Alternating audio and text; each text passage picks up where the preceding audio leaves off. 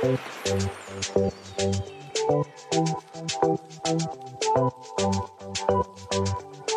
you.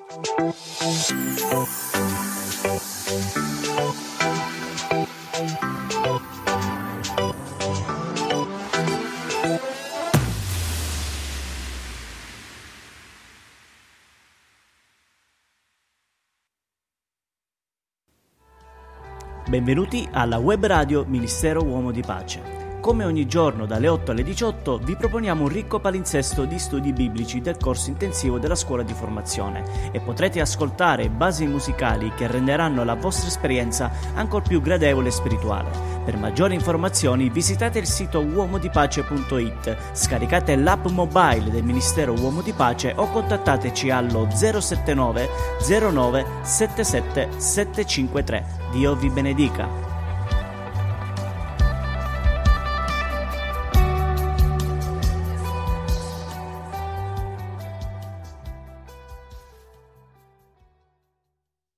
Bene, ok, bene, bene. Andiamo alla parola di Dio e prima di passare a come interpretare i suoni, eh, vi, vi, sottolineo qualcosa di interessante, che l'altro giorno mentre stavo, pre- stavo pregando con, con, un, con un frate, un caro frate che è venuto a trovarci, eh, abbiamo dovuto fare cambio olio, filtro, pasticche, noi lavoriamo per tutti, per tutti, indistintamente.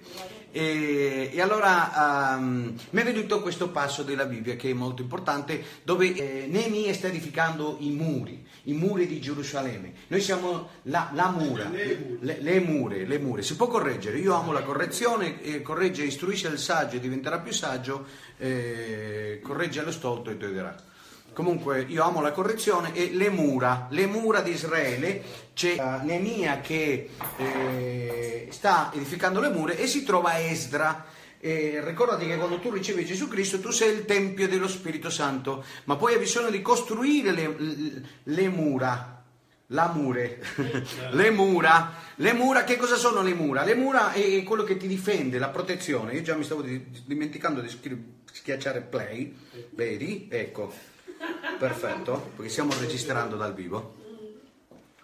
Benissimo, allora vedremo, vedremo in questa lezione eh, come interpretare i sogni alla luce della scrittura. Ma prima di passare alla lezione di come interpretare i sogni alla luce della scrittura, vi stavo dicendo che stavo parlando con questo, con questo ministro di Dio e lo Spirito Santo mi ha portato un passo, un passo dove si trova Neemia a edificare le mure Esdra cer- le mura, le mura, e a un certo punto... Uh, um, Esdra, il sacerdote, insieme a altri ministri, comincia a leggere la parola di Dio. Ora, tutto quello che tu vuoi capire hai bisogno di indagarlo nella parola di Dio. La, la, chiesa di Berea, che, che, che, lo Spirito Santo, per mezzo dello scrittore eh, Luca, eh, quello che scrive il, il, libro delle Atti, li chiama di spirito nobile. Tu sei di spirito nobile quando tu indaghi la scrittura, quando non, tu non ti conformi solo a ricevere quello che ti dicono, bensì che apri la parola e vai a indagare per vedere se le cose veramente stavano così.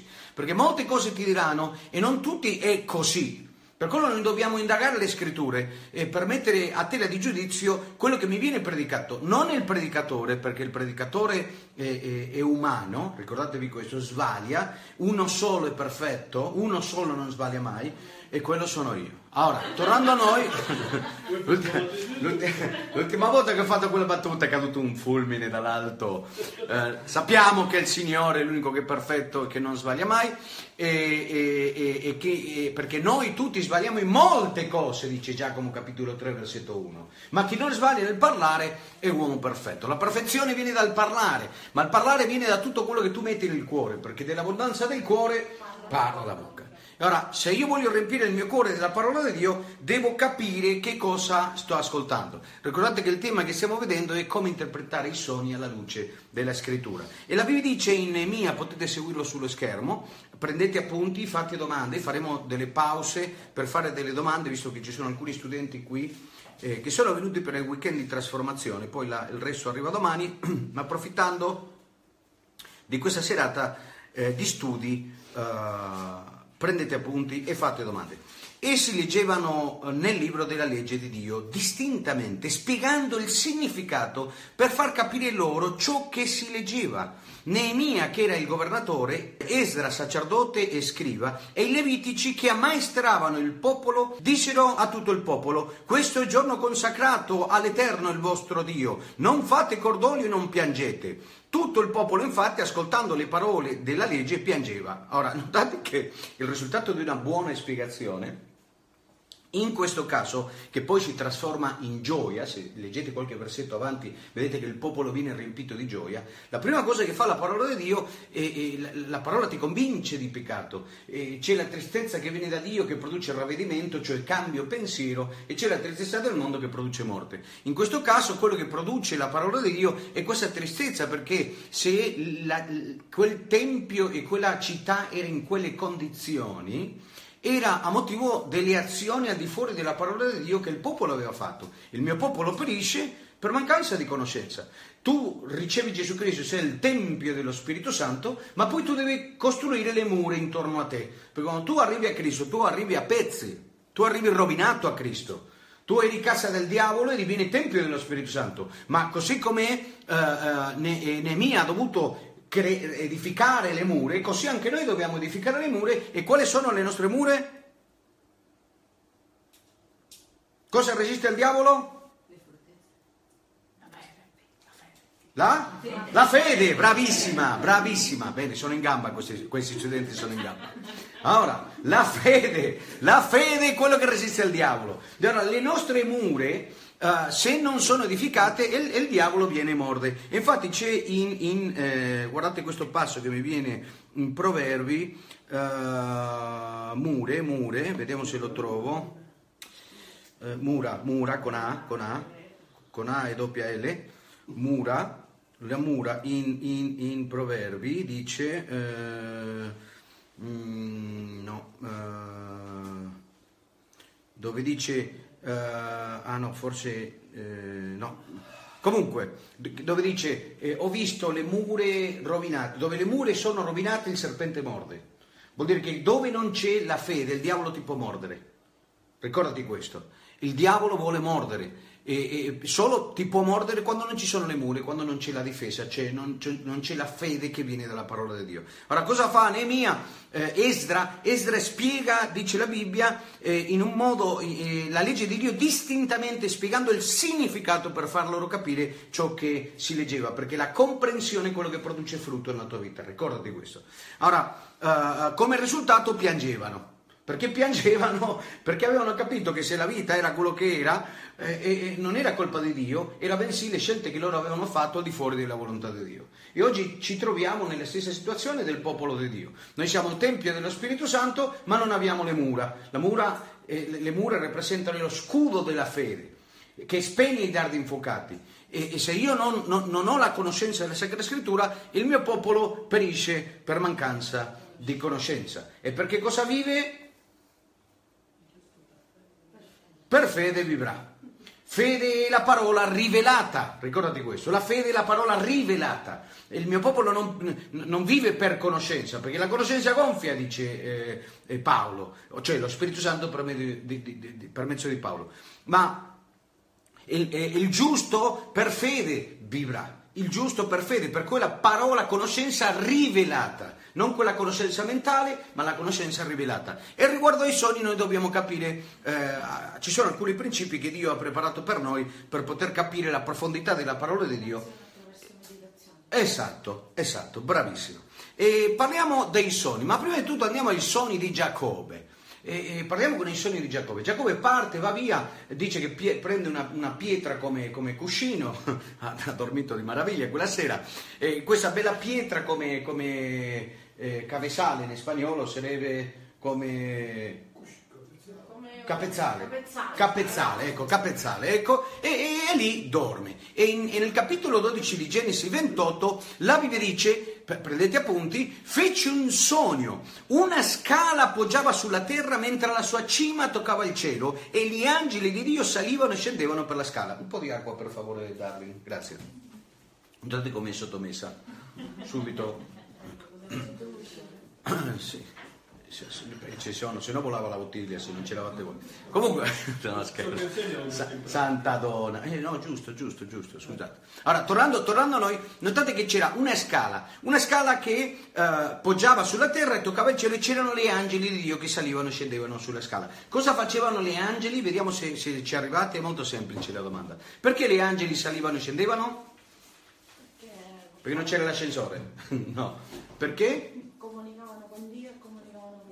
Bravissima, perché gli angeli sono messaggeri. E ora il messaggio in quei tempi veniva comunicato per mezzo degli angeli. Gli angeli salivano e scendevano. Oggi è diverso. Noi siamo seduti alla destra del Padre. Se oggi vediamo il mondo spirituale, eh, Giacobbe ci avrebbe visto lì alla destra del Padre. E lo Spirito Santo è dentro di noi. Cioè, già Gesù ci ha rivelato tutto. Esatto. Ora andiamo avanti, dice, il Signore stava di sopra di essa e gli disse, io sono il Signore Dio di Abramo tuo padre, Dio di Isacco, la terra sulla quale tu stai correcato, io la darò a te e alla tua discendenza, la tua discendenza sarà come la polvere della terra. Allora notate che a Giacobbe, a Giacobbe le dice la tua discendenza sarà come la polvere della terra, invece Abramo le dice sarà come le stelle del cielo. Nota due discendenze, una spirituale e una carnale. È interessante che il diavolo è stato condannato a mangiare la polvere della terra. Ricordate? Tu mangerai, ti trascinerai sul, sul, tuo ventre, mangerai la polvere della terra. Allora, quando tu sei carnale come Giacobbe e cerchi di trovare i risultati con i tuoi sforzi, ecco che il diavolo ti dà il morso, perché non ci sono le difese, non ci sono le mure.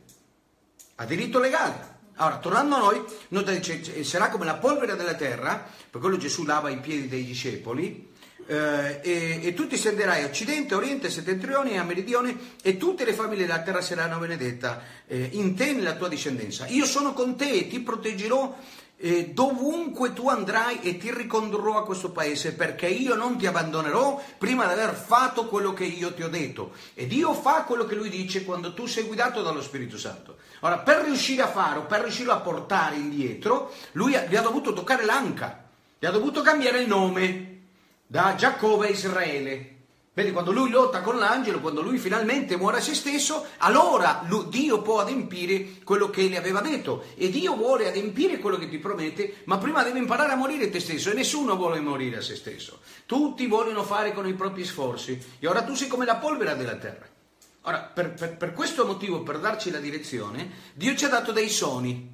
Ora, i sogni, voglio sottolineare, scrivete questo, non può prendere mai il posto della parola di Dio. Noi, eh, ricordate che questo è, corso, è, parte del corso intensivo, noi abbiamo il corso di formazione dove c'è tutto lo studio eh, profezie, sogni, visioni. E adesso stiamo facendo separatamente il corso intensivo, abbiamo visto come profetizzare, abbiamo visto come avere una visione e adesso stiamo vedendo eh, come eh, comprendere i sogni, come capire i sogni alla luce, come interpretare i, i sogni alla luce della scrittura. Notate che il corso intensivo è più approfondito sul tema in particolare. Ma andando avanti dice, quando Giacobbe si svegliò dal sonno disse, certo il Signore è in questo luogo, io non lo sapevo. Quante volte Dio è vicino a te in mezzo all'avversità e tu non ti sei reso conto? Dio l'ha promesso.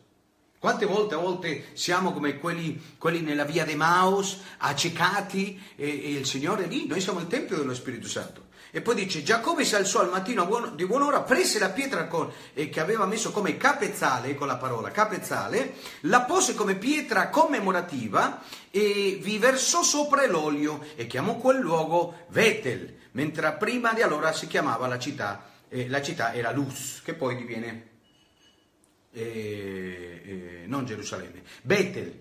Betel. Ora notate che questo luogo è Betel, cioè la casa di Dio. Nota che con il sogno lui riceve una rivelazione, Dio gli parla e in quel luogo è la casa di Dio. La maggior rivelazione che tu riceverai è nella casa di Dio. Non mettere mai i sogni in base alla parola. Ci sono cose che tu comprenderai quando andrai alla casa di Dio, quando entrerai nel santuario. A, a volte molti sottovalutano il, il, l'importanza di andare alla casa del Signore, a Bethel, al santuario, alla chiesa, dove c'è il messaggio che viene e ti parla. E ci sono cose, come dico sempre, che tu capirai direttamente e ci sono cose che capirai indirettamente. Quelle che capirai indirettamente direttamente tramite rivelazione non le capirai nel luogo segreto e ci sono altri che tu capirai nel luogo segreto e viceversa, cioè, eh, Dio, perché siamo il corpo di Cristo. e la croce. La croce è una verticale e una orizzontale. Ama Dio e ama il prossimo. E ci sono cose che tu riceverai dall'alto verso il basso e cose che riceverai come in questo momento in modo orizzontale. Ora, uh, notate che Betel la casa di Dio e, e, mi viene questo passo, è scritto questo passo, Salmo 73,16, che dice ho voluto riflettere per comprendere questo, ma la cosa mi è parso molto ardua, finché non sono entrato nel santuario. Ah, vedi, ci sono cose che tu capisci quando vai alla chiesa. Non, sott- non mettere mai il tuo rapporto individuale. Sogni, profezie e visioni è parte del rapporto individuale con Dio. Ma quello che riceverai in chiesa non lo riceverai per mezzo di un sogno, di una visione o di una profezia. E eh, la Bibbia dice no, no, è importante tenere in conto dei sogni, delle profezie, eh, ma è più importante quello che tu ricevi nel santuario. Il diavolo ci tiene, lavora 24 ore su 24 affinché tu ti stacchi dalla Chiesa, affinché tu cerchi il tuo, il tuo, eh, il tuo percorso fai da te low cost. Low cost perché non paghi il prezzo. Ha senso? Già qualcuno si sta manifestando, leghiamo quel demone di tosse. Ma scherzo santo.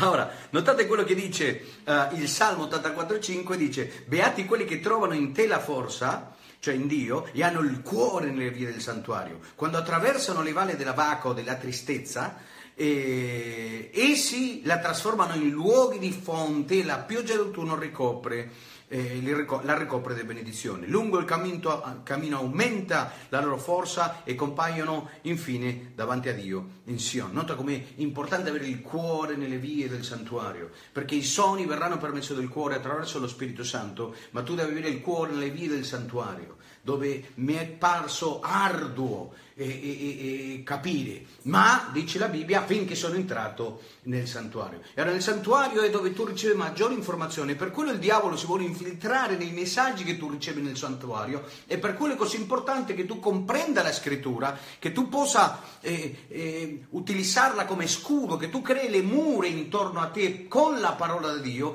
per capire se quello che riceverai nel santuario, che è fondamentale, non viene contaminato. Perché, perché la Bibbia dice negli ultimi giorni giorni alcuni apostateranno, alcuni apostateranno dalla fede dando retta a de, dottrine di demoni e spiriti seduttori. Che, da dove vengono questi dottrine di demoni? Da dietro il pulpito. C'è qualcuno che non che sia cattivo, a volte neanche si rende conto come Pietro, che stava parlando del diavolo per mezzo di lui e Gesù lo deve sgridare, dice Satana allontanati da me. Tu non hai senso delle cose di Dio. E ci sono un sacco di predicatori che non hanno il senso delle cose di Dio, che dicono un misto di cose giuste e cose sbagliate. Per quello è così importante che il popolo di Dio in questi ultimi tempi si metta sul serio con la parola di Dio e di fronte a qualunque tipo di predica io faccia questo screening, questo, questo, questo, uh, questo filtro. filtro, brava, è l'aiuto idoneo, alleluia, questo filtro per sapere se quello che io sto ascoltando veramente viene da Dio o no, perché guarda questo, eh, eh, Ezechiele 28-18, con la moltitudine delle tue iniquità, con la disonestà del tuo commercio, c'è un commercio celeste, tu hai profanato i tuoi santuari. E perché ha profanato i santuari? Lui si è trascinato il 33% degli angeli. Lui è responsabile, era un predicatore Satana. Era un predicatore e si è trascinato il 33%. Allora, nota questo, c'era Dio, c'era Satana, responsabile di alcuni santuari, o possiamo metterlo in, in termini nostri, responsabile di alcune comunità, e, e, e, e, le angeli potevano, rappresentano anche dei servitori che al posto di ascoltare quello che diceva eh, Dio si sono lasciati, non hanno filtrato quello che Satana ha predicato Vedi, Eva è quello che ha fatto Eva. Satana ha, ha, ingannato Eva dando una predicazione sbagliata. Dio ha detto che di nessun albero noi possiamo. E lei si mette e dice e comincia a filtrare. Dice: No, no, Dio non ha detto che di nessun albero. Dio, eh, Dio ha detto che dell'albero della conoscenza del bene e del male non possiamo mangiare né toccare. Chi ti ha aggiunto il non toccare? Punto di domanda?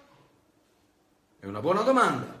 Perché Dio non ha detto non toccare, ma Dio gliel'ha detto ad Adamo, Eva non c'era ancora. Vuol dire che Adamo le aveva aggiunto qualcosa a Eva che Dio non aveva detto. Forse conoscendola ha detto questa è tutto sentimento, è meglio che gli metta una legge in più così. E il problema è che mettendo una legge in più, già la legge ti uccide, ti separa. E allora Adamo, perché Adamo che era a fianco non ha detto niente? Perché la coscienza lo accusava.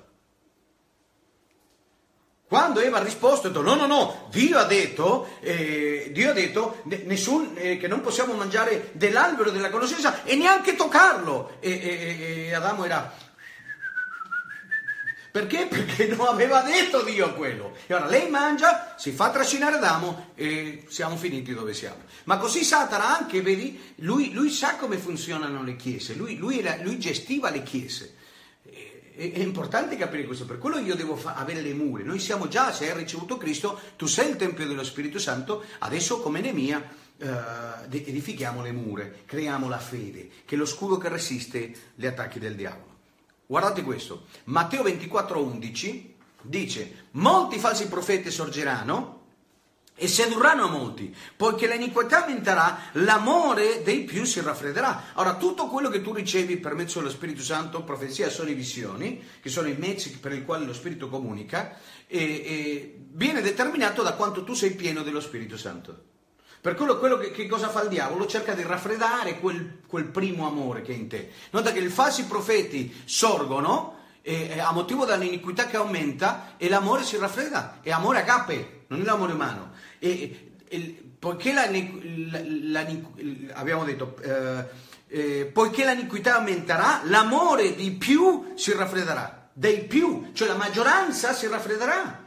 Alcuni apostateranno della fede, Satana non vuole che tu ti allontani da Dio, lui vuole che tu ti allontani dalla fede, lui non vuole che tu edifichi le mura, perché se tu edifichi le mura, tu lo resisti.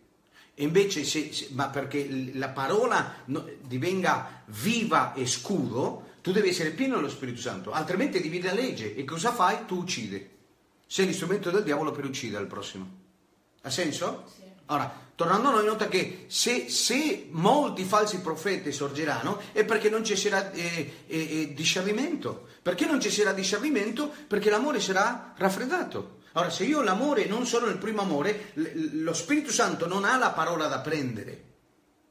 Quando dice, quando dice ehm, condividete tutti i vostri beni con Galati 6,6, con coloro che vi, vi istruiscono la parola, eh, non vi ingannate, non si può fare di Dio, perché quello che uno semina raccoglie e poi aggiungi, perché chi semina per la carne raccoglie corruzione, ma chi semina per lo spirito raccoglie vita, vita eterna. Ora nota che quando tu se, lui non sta parlando de- de- del dare in offerta, il seminare. Il seminare, chi semina nella tua vita è il predicatore. Tu dai l'offerta perché il messaggio arriva, perché dove è il tuo tesoro lì c'è il tuo cuore. Cioè io metto l'offerta, metto il mio tesoro nelle cose di lassù e allora la parola arriva al cuore. Non puoi separare il cuore del tuo tesoro. Cioè sono una sola cosa, dov'è il tuo tesoro lì c'è il tuo cuore. Quando la Bibbia dice eh, chi semina, perché chi semina nella carne raccoglie corruzione, chi semina nello spirito, per, per lo spirito raccoglie vita eterna, come fai a seminare per lo spirito? Devi, se- devi mettere la parola nel tuo cuore, perché la parola è l'espada dello Spirito Santo. Non dice seminare per il cuore. Quando io semino nel cuore, io semino per lo Spirito, perché la parola è l'espada dello Spirito Santo. Mi riempio dello Spirito Santo, del primo amore, e allora ecco come riesco a vedere i falsi profeti. Perché si moltiplicano? Perché l'amore è raffreddato. Essendo raffreddato, lo spirito non, non- non è vivo. non- sta scritto, sta scritto, sta scritto. Ha senso? Ora, Efesini 4:29 dice, nessuna cattiva parola esca dalla vostra bocca, ma se ne avete qualcuna buona che edifichi secondo il bisogno, ditela affinché conferisca grazia a chi ascolta.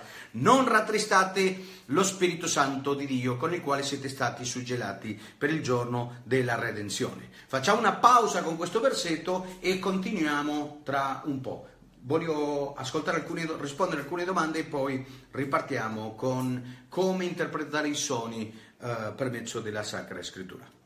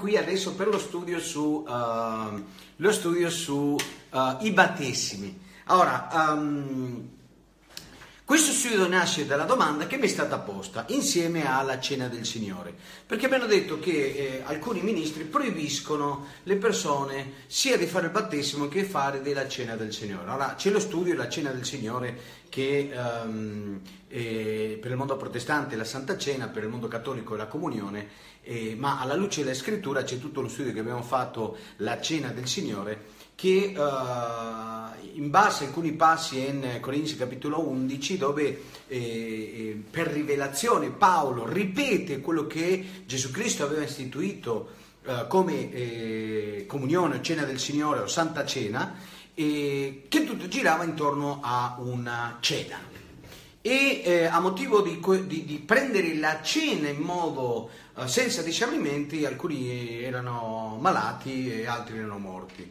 Eh, perché? Perché il sangue di Cristo non purificava i peccati, perché nella comunione del corpo di Cristo, dice la Bibbia, eh, c'è il sangue di Cristo e ci purifica di ogni, siamo purificati di ogni peccato. Ma la domanda era perché alcuni eh, proibiscono di uh, fare il battesimo a alcune persone o uh, eh, proibiscono anche di prendere la cena del Signore. Beh, riguardo alla cena del Signore, questo già si parla molto più dettagliatamente nello studio della cena del Signore uh, riguardo alla cena del Signore, eh, la Bibbia dice che ciascuno esamini se stesso e così prenda del pane e prenda del vino. Perché l'unico che può determinare se una persona è apta o adatta a prendere la cena del Signore, non possiamo dire se una persona è uh, degna, perché degno non è nessuno, siamo degni per il sangue di Cristo. E grazie al sangue di Cristo che noi siamo degni sia di prendere la cena del Signore, sia di uh, fare il battesimo. Per quello um, in questo studio che stiamo registrando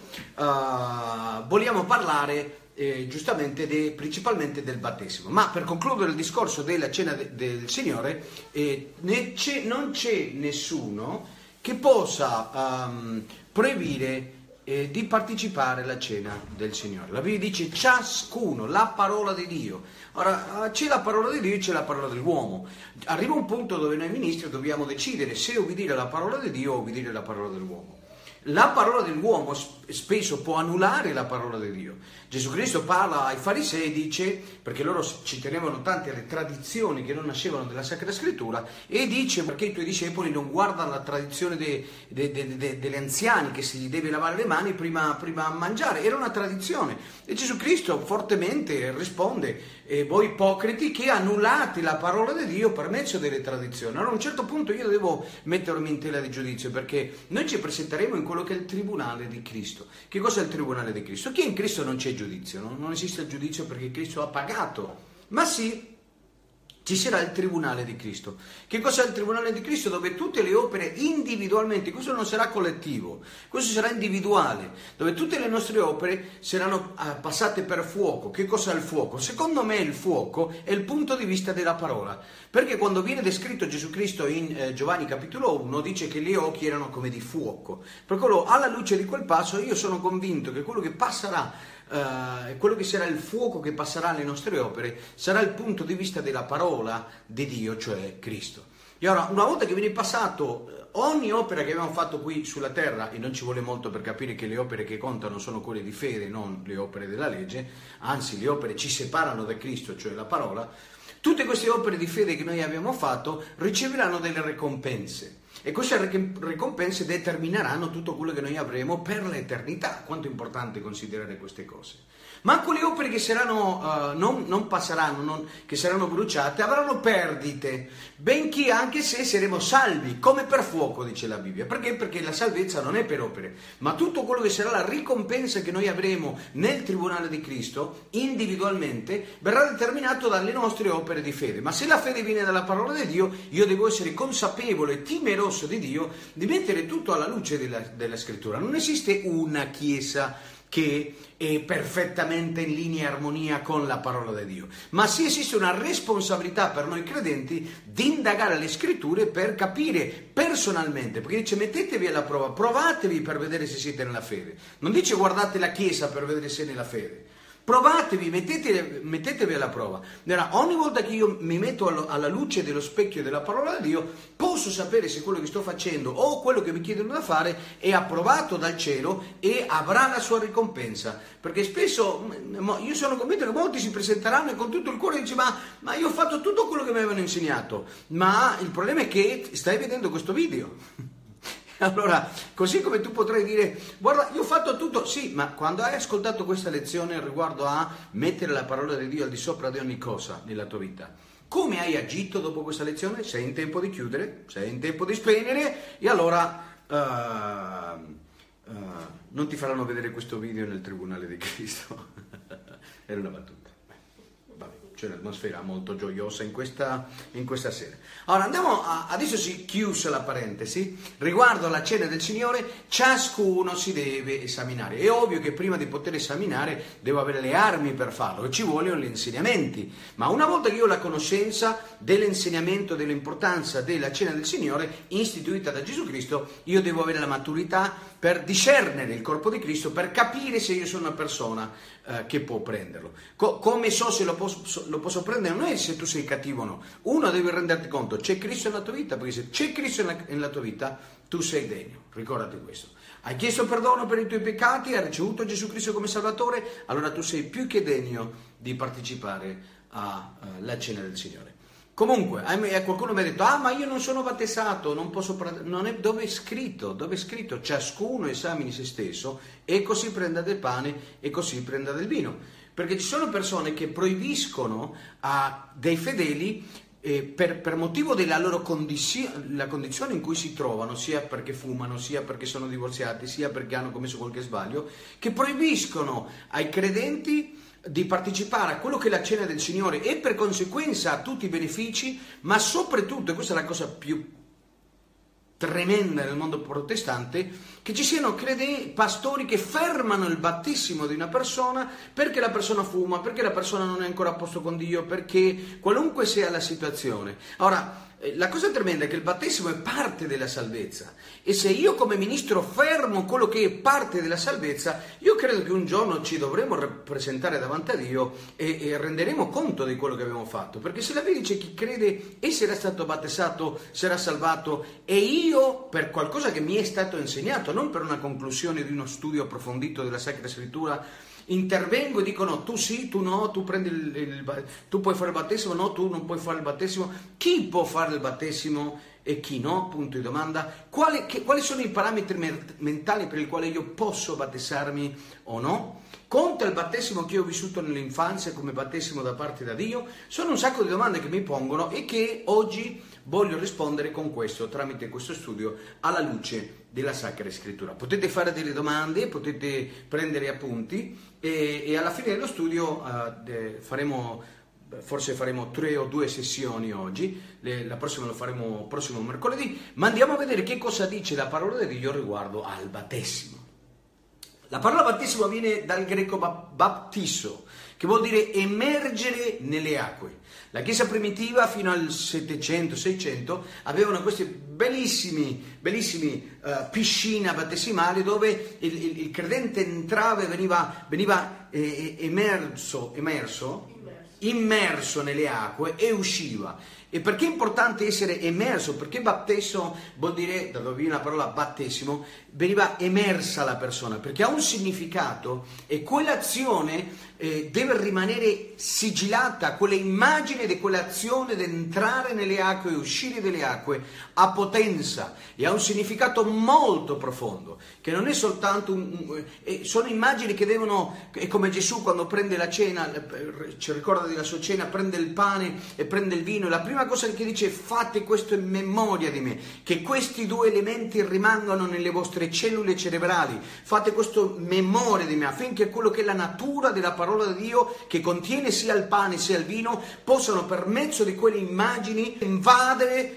il vostro corpo la vostra anima il vostro spirito. Noi siamo trini, ricordatevi questo. È quello che è la parola di Dio, è quello che ci mette in contatto con la natura di Dio. Ma Dio ci ha creato per mezzo di, di, il cervello nostro viene gestito, creato da Dio per mezzo delle immagini. E le immagini che noi immagazziniamo determinano il nostro tipo di comportamento. Per quello, se io voglio avere un, il futuro di Dio, devo, devo avere nella mia mente tutte le immagini di quello che è la volontà di Dio nella mia vita. Quelle immagini contengono la potenza di Dio. Pensa che le immagini di una predicazione eh, quando dice, oh Galati insensati, chi vi ha magliati per non ubbidire la verità? Uh, voi davanti al quale Cristo è stato ritratto crocifisso, la parola ritratto viene dal, dal greco prografo, che vuol dire inciso davanti.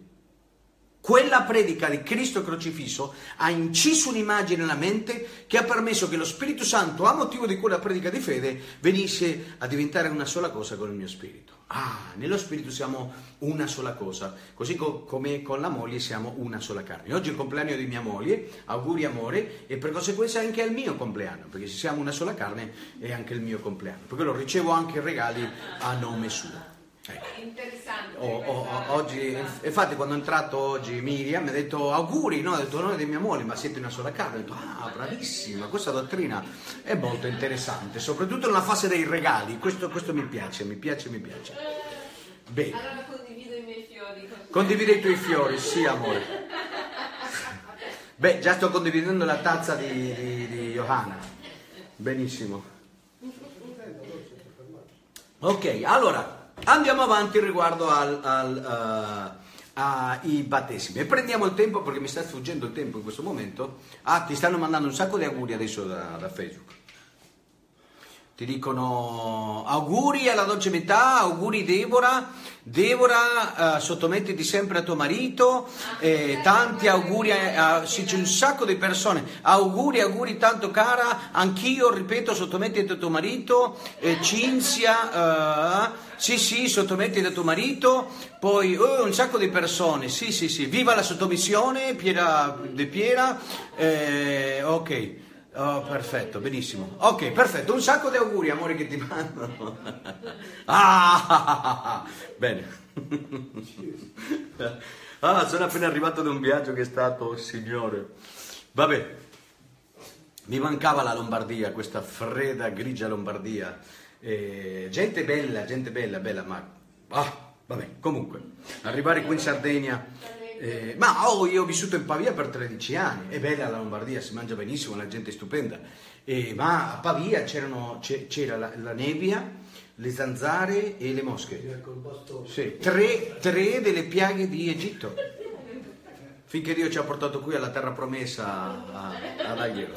Ok, allora andiamo, andiamo, avanti, andiamo avanti. E, e, e, lo studio, come detto, è, è il battesimo, le dottrine, eh, o la dottrina dei battesimi. La dottrina dei battesimi. Ora, uh, notate che la Bibbia dice la dottrina della dottrina dei battesimi. La dottrina è una in sé, ma i battesimi sono uh, variati. Infatti, Ebrei capitolo 6, versetto 1 dice: Perciò lasciando, lasciando, ci sono cose che dobbiamo lasciare. Paolo dice che non possiamo raggiungere il futuro se non lasciamo il passato. E una cosa faccio? Lasciando le cose che stanno indietro, mi, mi proteggo verso le cose che sono uh, davanti. Ora, se io voglio prendere qualcosa, devo lasciare. Che cosa devo lasciare? Ebrei capitolo 6, versetto 1. Lasciando l'insegnamento elementare intorno a Cristo, cioè la parola vivente. Cioè un insegnamento elementare che una volta, una volta che lo ricevo, lo devo lasciare. Cioè lo prendo, lo faccio mio e poi basta. Non devo girare intorno a questi insegnamenti. Quali sono questi insegnamenti? Eh, tendiamo verso quello superiore e non stiamo a porre di nuovo il fondamento, uno, del ravvedimento delle opere morte. Quali sono le opere morte? Sono tutte le opere che non sono opere di fede. Due, della fede in Dio. Quando abbiamo parlato della fede abbiamo citato questo. La fede in Dio è uno dei fondamenti rudimentari, elementari, bassilari.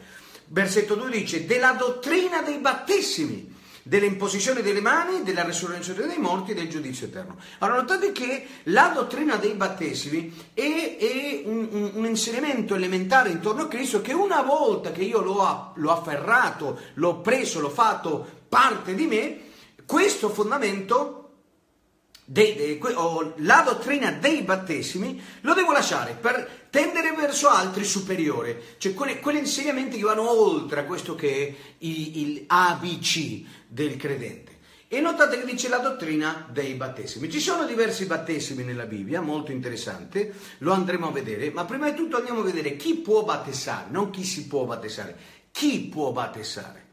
La Bibbia dice in, in- in Giovanni capitolo 4, versetto 1, quando dunque Gesù seppe che i farisei avevano udito che egli faceva e battezzava più discepoli di Giovanni e tra parentesi viene detto, sebbene non fosse Gesù che battezzava, ma i suoi discepoli, lasciò la Giudea e se ne andò di nuovo in Galilea. Or doveva passare per la Samaria. Ora interessante il fatto che se tu continui a leggere Giovanni capitolo 4 le storie tra eh, Gesù e la Samaritana, e come tutta la Samaria viene ai piedi di Cristo grazie a questa donna che era una donna che non era a posto con Dio, e ne aveva cinque mariti eh, e molto probabilmente era la, la tipica sorella che- alla quale gli puntavano il dito a motivo delle sbaglie del suo passato, ma Gesù doveva passare nella casa di quella donna, quella donna che era disprezzata, quella donna che era rifiutata, quella donna che aveva sbagliato e che ormai nessuno dava due centesimi per lei, per quella donna Gesù Cristo doveva andare in eh, Samaria. Ma tornando al discorso di prima, notate che Gesù non battezzava, bensì i suoi discepoli.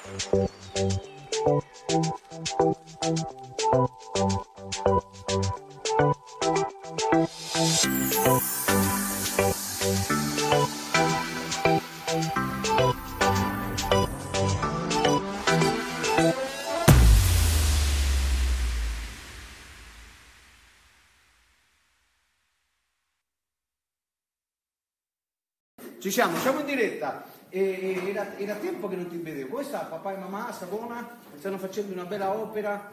E- È un piacere vedere vecchi amici. Da quanto non ci vediamo?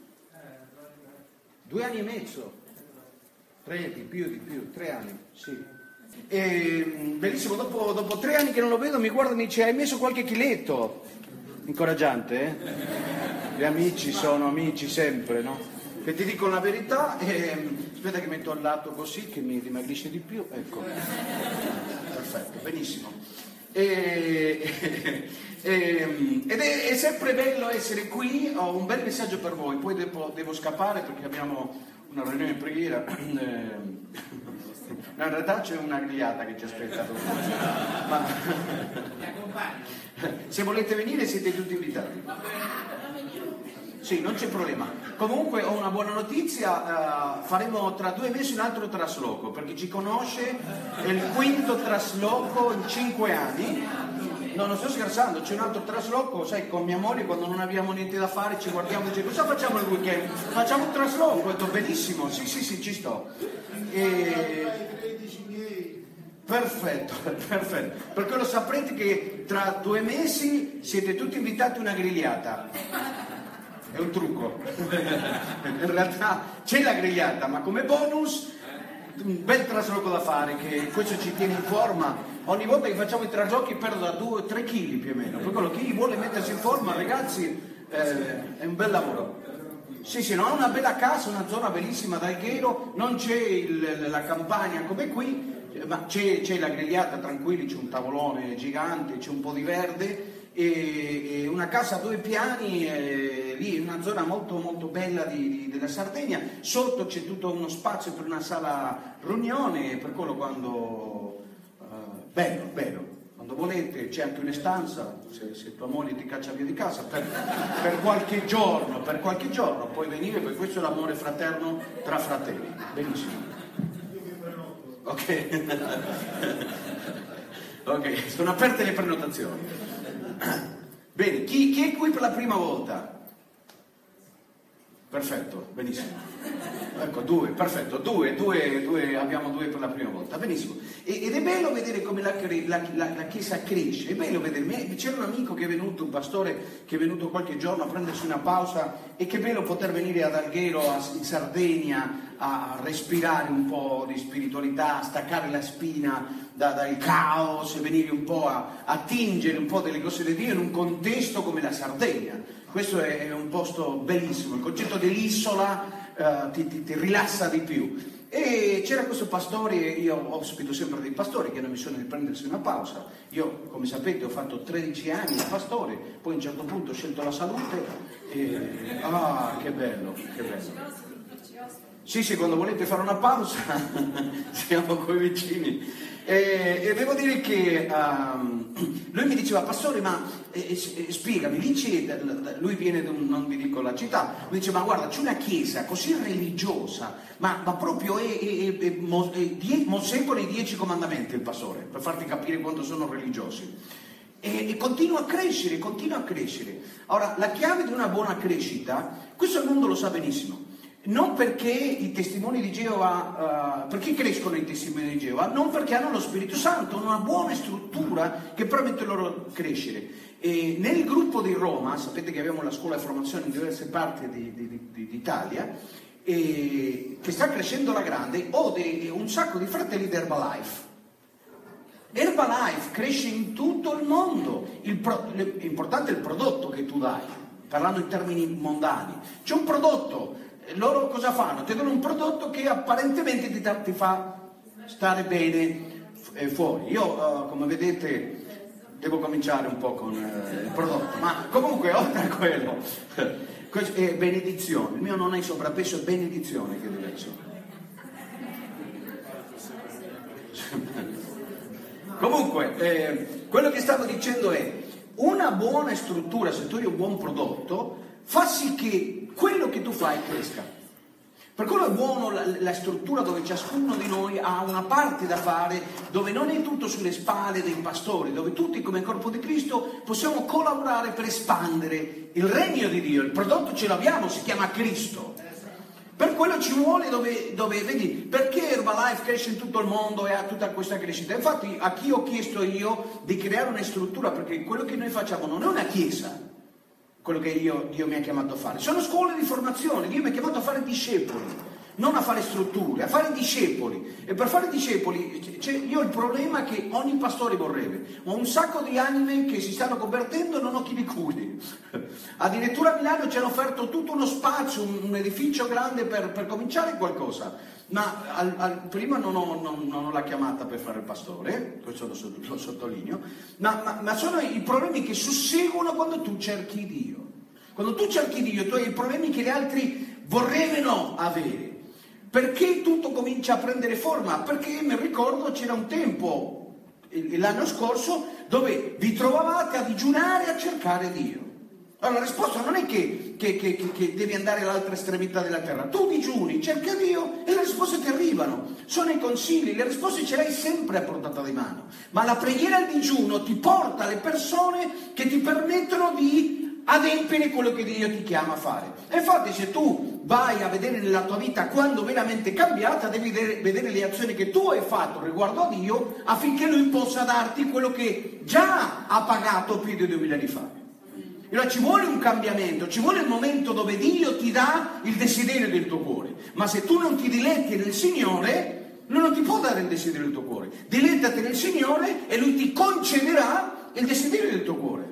Ora la cosa bella è che Lui produce il volere come il fare secondo la sua volontà. Vuol dire che quel desiderio che è nel tuo cuore, chi te l'ha messo? Ma solo Dio lo può adempiere.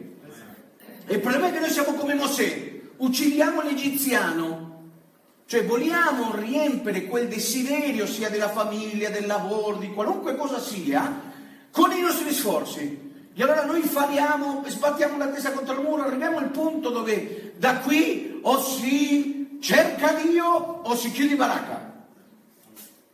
E quante volte noi abbiamo passato per situazioni del genere dove, dove Dio a volte ti deve mettere nelle corde per dire ok, mi vuoi ascoltare o no? Vuoi fare le cose come le hai- hanno fatto tutti fino adesso? O vuoi ascoltare quello che io ho? Perché ho qualcosa di nuovo per te.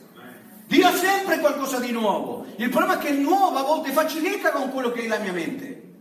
E non permetto a Dio di, di- di fare quello che io strutturalmente sono già predisposto a fare. E ora io voglio fare la famiglia come l'ho vissuta nell'infanzia. E mi comporto con mio marito come mia madre si comportava. Cioè se sei una donna, non io ovviamente. Sottolineo perché, cioè, sai, in questi giorni non si sa mai. E ora, noi, noi abbiamo quelle impostazioni mentali, sono le strutture mentali che abbiamo ricevuto che non permette a Dio di darci quello che Lui vuole. E allora ci vuole una trasformazione e la trasformazione viene per mezzo della rivelazione. Per quello quando tu digiuni e cerchi Dio a un certo punto, paf, ecco, che cosa ha in mano Mosè? Un bastone, perfetto, la risposta. Ma io pensavo che doveva venire dall'altra parte, che non so chi, che non so là. E, e allora, vedi, eh, ci sono cose che sono semplici. Una buona struttura risolve tanti problemi. Ma poi abbiamo bisogno del prodotto. Se tu hai un buon prodotto, ma non hai la struttura, e questa è la frustrazione di tanti, di tanti, di tanti luoghi, tanti pastori. Non hanno una struttura, hanno il prodotto, ma non sanno come presentare il prodotto che cambia la vita a chiunque. Si chiama Gesù Cristo. Ora c'è il primo cambiamento. Il primo cambiamento quando tu ricevi Gesù Cristo come Salvatore. Ma poi ci vuole la trasformazione. E così come Dio ti ha cambiato, vedi, io, tu puoi fare un'analisi della tua vita. C'è stato un momento dove la parola è entrata nella tua vita e ti ha cambiato. C'è stato quel momento. Ma poi, perché non hai continuato a cambiare? Punto di domanda. Io vedo credenti che da anni, da anni, sono gli stessi.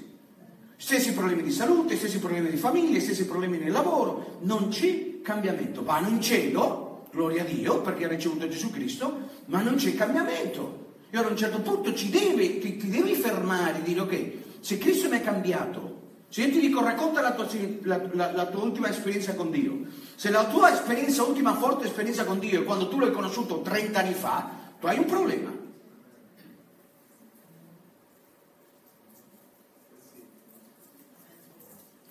Cantiamo, saliamo una così, cantiamo. Allora, la lode bella lavora con le emozioni.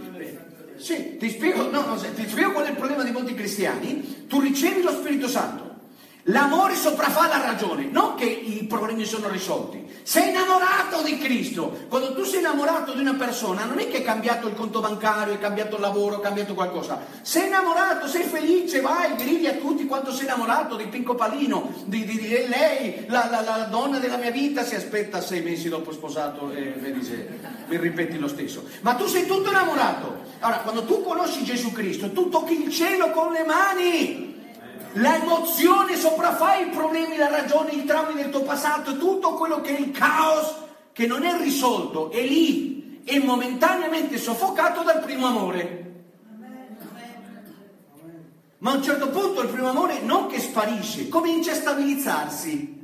E allora vengono fuori tutti i traumi del passato, il problema con, tu, con tuo marito, con tutto, tutto, il caos della tua vita, che non è che perché hai ricevuto Gesù Cristo è sparito, è lì sigillato nel tuo inconscio.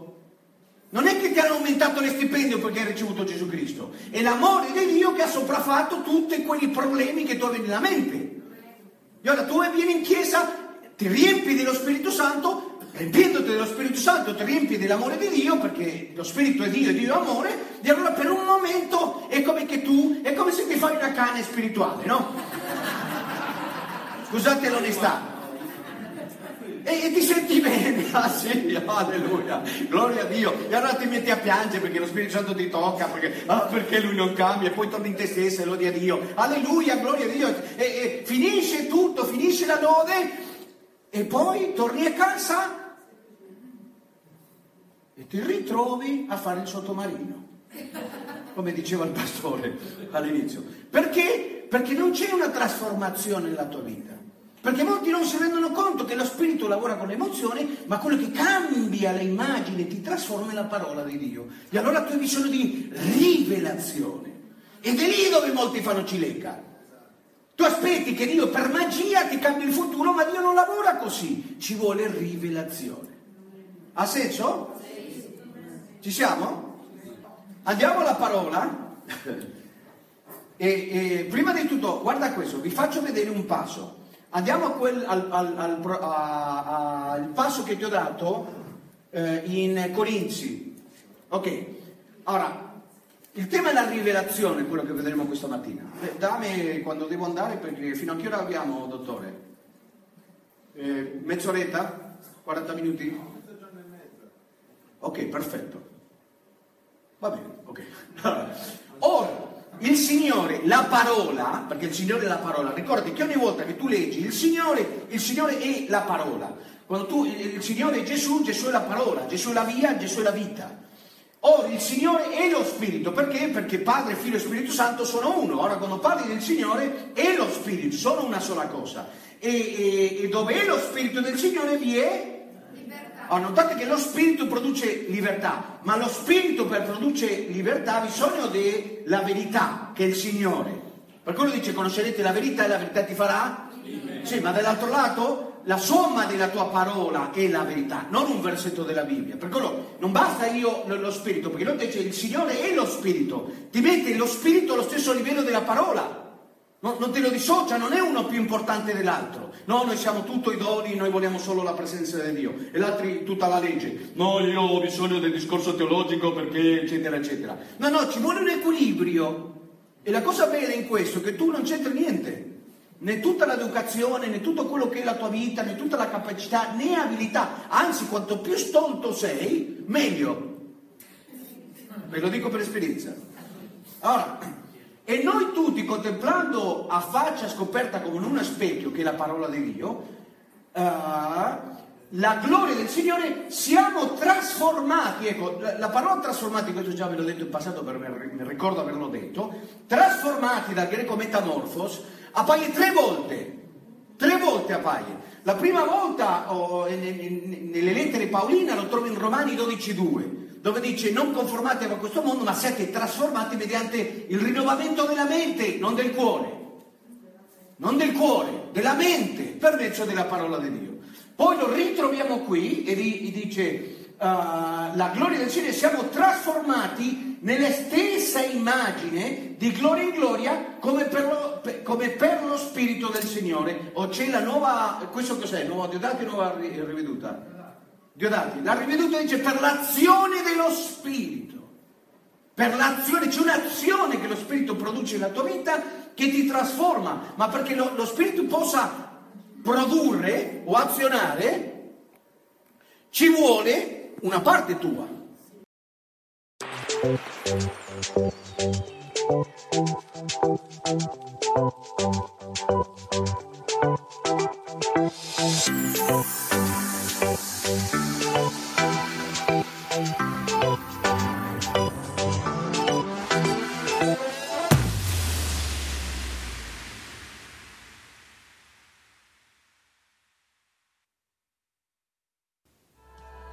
Benvenuti alla web radio Ministero Uomo di Pace. Come ogni giorno dalle 8 alle 18 vi proponiamo un ricco palinsesto di studi biblici del corso intensivo della scuola di formazione e potrete ascoltare basi musicali che renderanno la vostra esperienza ancora più gradevole e spirituale. Per maggiori informazioni visitate il sito uomodipace.it, scaricate l'app mobile del Ministero Uomo di Pace o contattateci allo 079 09 77 753. Dio vi benedica.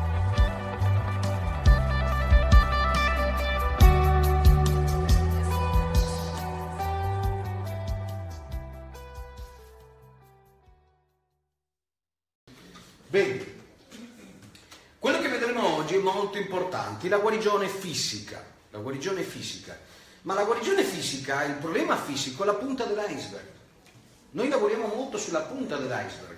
In realtà se tu vai alla radice del problema, è molto semplice, il corpo è stato creato per guarirsi da solo. Se il corpo non si sta guarendo da solo, ti devi fare la domanda perché. Ha senso? Allora, noi vedremo alcune cose molto interessanti. Oggi il Signore mi ha toccato in un modo particolare. Allora, io ho la mia perplessità con quei predicatori che vanno a raccontare le loro esperienze personali e che non riesce a tracciarla alla luce della scrittura. Però se tu vuoi veramente amare Dio, buonasera, come va? Tutto bene? Bene. Se tu vuoi veramente amare Dio e vuoi compiacere Dio, l'unico modo di compiacere Dio non sono per le esperienze mistiche soprannaturali. Tu compiaci a Dio per mezzo della fede. Sappi che l'unico modo, è impossibile compiacere a Dio senza fede, dice la Bibbia. Però pensa quanto è importante la fede. Ora, la fede viene dalla parola di Dio. Se io non conosco la parola di Dio, non posso ricevere la fede. E se io non ricevo la fede, come fai a compiacere Dio? Per quello ogni volta che tu senti un messaggio, un'esperienza personale da qualche predicatore mistico o da qualunque cosa sia, con molta correttezza e educazione, tu puoi non interrompere la riunione, qui sì lo potete fare, non c'è problema, non mi spaventano le domande, ma uh, in separata sede, quando ti trovi in un posto dove c'è gente che parla di esperienza personale, con, con molta educazione dice scusa, mi puoi spiegare con la Bibbia quello che ti è successo? Mi, mi puoi far, far vedere nella Sacra Scrittura la tua esperienza affinché io la possa ripetere? Perché se io ho la Bibbia, io so che quello viene da Dio. E allora se viene da Dio produce fede. Ma se non viene da Dio, che cosa produce? Ha senso? Che cosa resiste al diavolo nella tua vita? La fede. Ma la fede viene dalla parola di Dio. Per quello è così importante, vi do tanto da fare, di farvi vedere la Sacra Scrittura con ver- capitolo, versetto e libro della Bibbia. Quello che vedremo oggi. Ma la cosa bella è che alla fine faremo una parte pratica. Quanti, quanti hanno una malattia qui dentro? C'è qualcuno malato? Uno? Ok, ci sono alcuni che hanno una malattia. Siete nel posto giusto. Sono contento che siete qui. Ok, perfetto. Siete la prima volta qui, giusto? No? No. Ok, ok, metà e metà, 50-50. Perfetto, benvenute ragazzi. Allora, andiamo alla parola di Dio per cominciare quello che il Signore ha preparato per noi. Ora, Dio parla, uno dei modi in cui Dio parla è per mezzo della parola di Dio. Ci sono ministri che Dio utilizza per parlare. Per quello che è importante che per distinguere che cosa è da Dio o non è da Dio, come dicevo prima, è importante avere una, una, certa conoscenza della Sacra Scrittura. Non tutti nasciamo con la conoscenza della Sacra Scrittura, ma ce l'abbiamo sempre a portata di mano. Ogni parola che Dio ti dà ti permette di fare la sua volontà. Se tu fai la volontà di Dio, tu hai i risultati di Dio. Io sono una persona dei risultati. Io giocavo rugby professionista, mi piaceva vincere. Per me il discorso di, di l'importante partecipare non esisteva soprattutto quando giochi in Serie A. Non è l'importante partecipare, l'importante è vincere e se non vinci eh, sei frustrato perché tu vivi per quello. Allora, quando sono venuto a Cristo e ho imparato che la Bibbia dice che in Cristo siamo più che vincitori, io sono di... Ah, più che vincitori, non, non, non, noi siamo vincitori, noi siamo più che vincitori. Hai visto una persona vincitrice? È giusto il termine? O vincitore?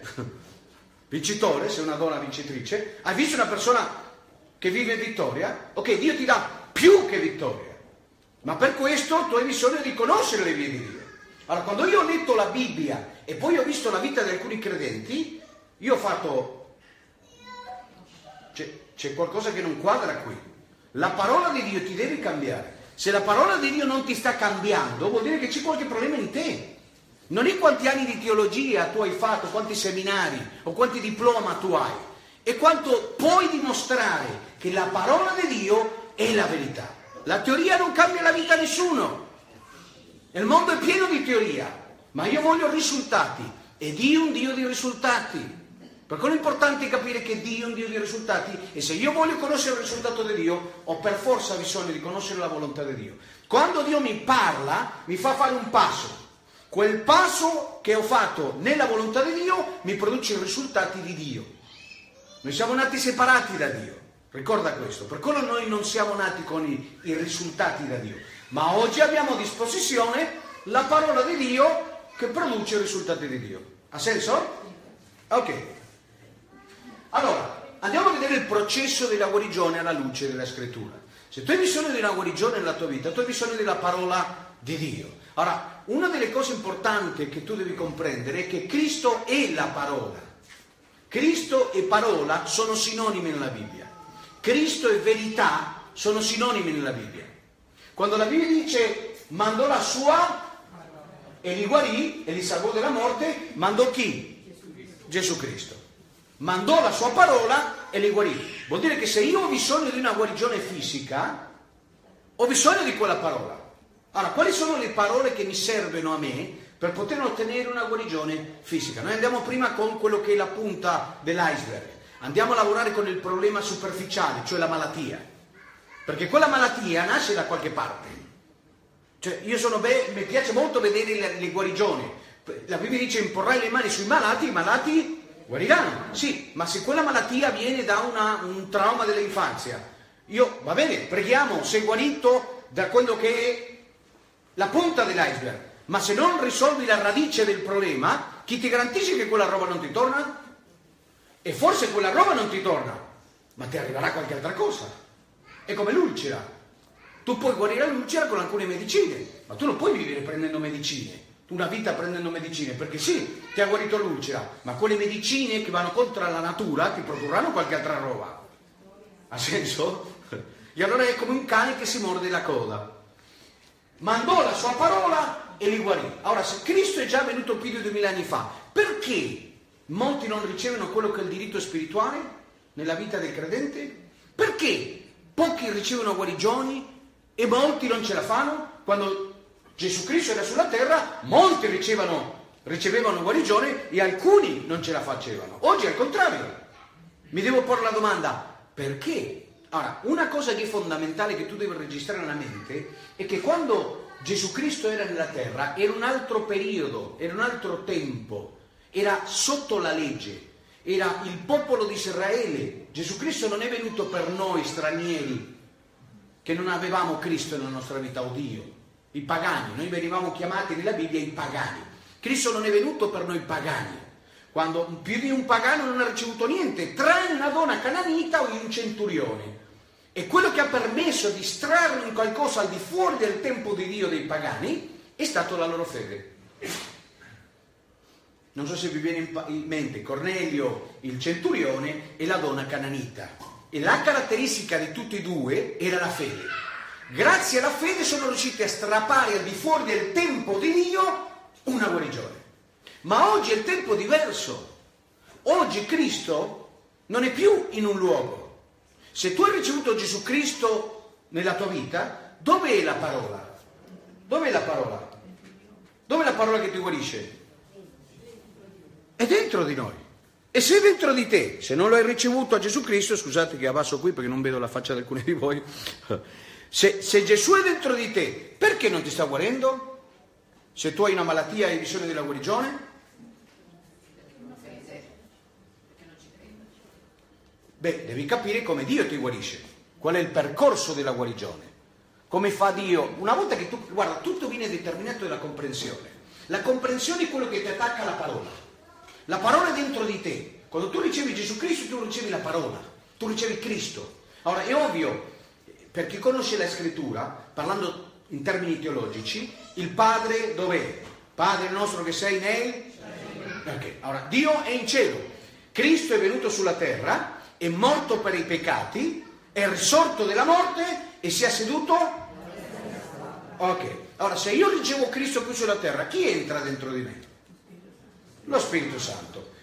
Gesù ha mandato lo Spirito, Gesù ha detto conviene che io vada, altrimenti non manderò lo Spirito Santo. Allora, lo Spirito Santo era quello che guidava Gesù Cristo sulla terra per guarire le persone.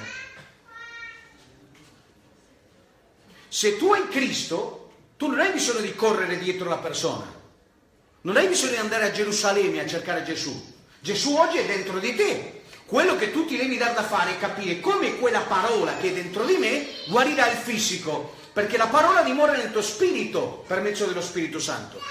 Ma dello spirito devi passare all'anima e al corpo. Quello che ha il problema è il corpo, non è lo spirito. Mi state seguendo? Allora? Allora, la soluzione tu ce l'hai nello spirito, noi siamo trini. Vi, vi spiegherò questo concetto, andiamo avanti. Ma ricordi che la soluzione tu ce l'hai dentro. La, quello spirito che può vivificare il tuo corpo mortale è dentro di te. Non è perché io ti impongo le mani, è vero che la Bibbia dice a chi crede nel mio nome imporranno le mani sui, sui malati, i malati? Sì, ma tu sei quello che deve andare a imporre le mani. Il problema è che noi ci vediamo come nei tempi di Gesù Cristo, come la donna, come la donna con il flusso di sangue, che diceva se soltanto toccasse l'orlo del suo mantello sarò guarita. E vabbè, per la sua fede lui è stata guarita. Ma quel Cristo che l'ha guarita oggi dov'è? Ah, ok, la fede è la stessa, ma devi sapere come applicarla e devi capire come Dio lavora. Una volta che tu comprendi, ecco il frutto. La comprensione è quello che ti attacca alla parola. Cristo è la vita e noi siamo i tralci.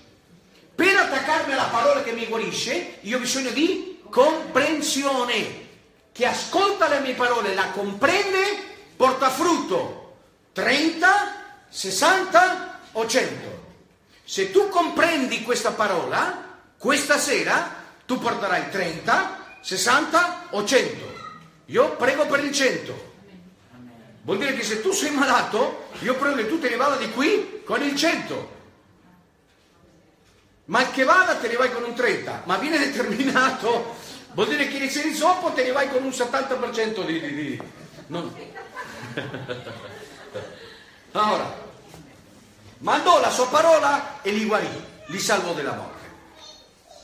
Isaia 53, ecco la parola che tu devi registrare nella tua mente. Isaia 53 è stato scritto 740 anni prima della venuta di Gesù Cristo.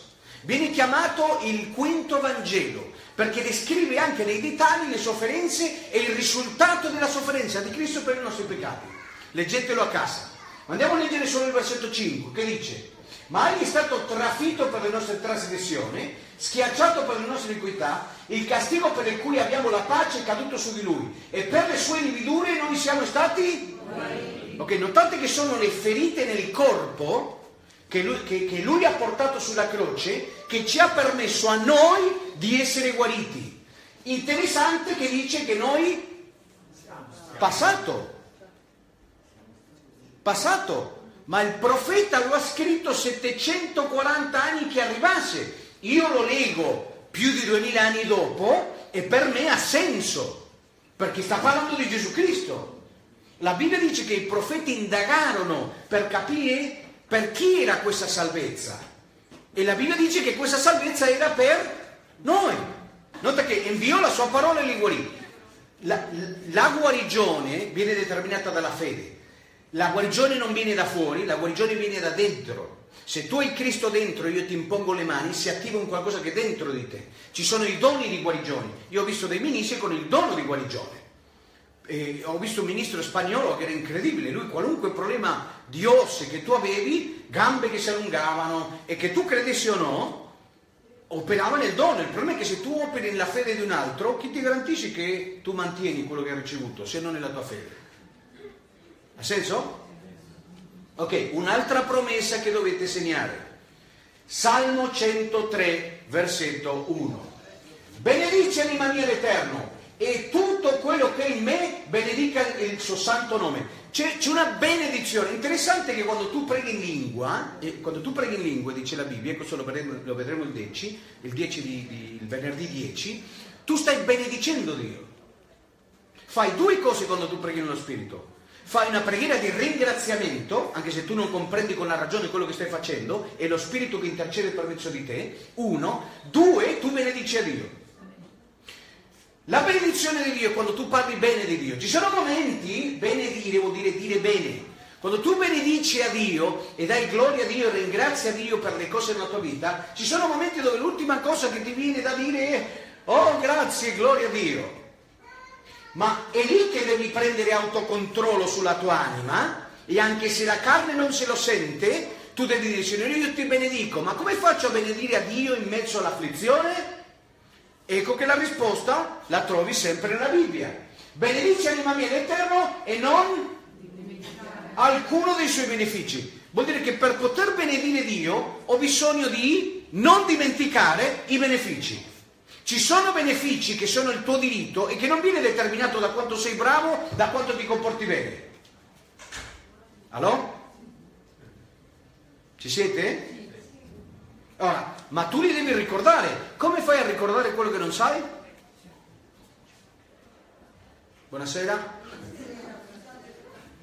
Come fai a ricordare quello che non sai? E allora tu devi andare a prendere appunti. Ora, nel versetto 3 vi dirò due benefici importanti. Nella lista ci sono tanti altri che leggerai a casa. Leggerai a casa, giusto?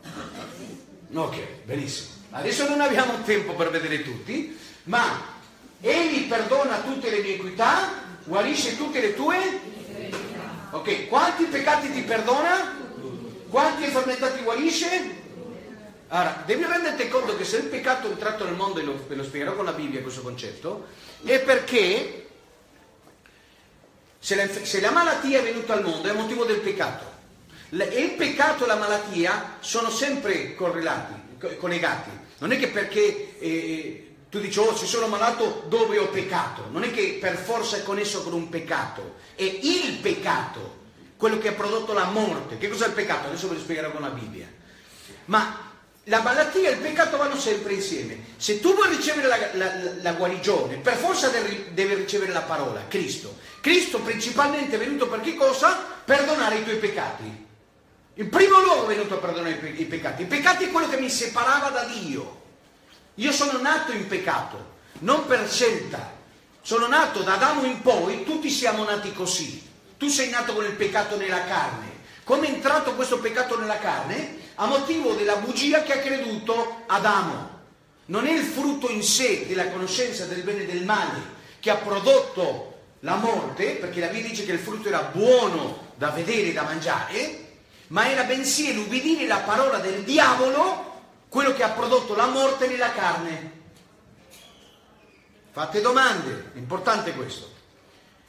Quando tu ricevi la verità, cioè Cristo, lo Spirito Santo, la parola, viene a dimorare nel tuo spirito, ma il peccato è ancora nella carne.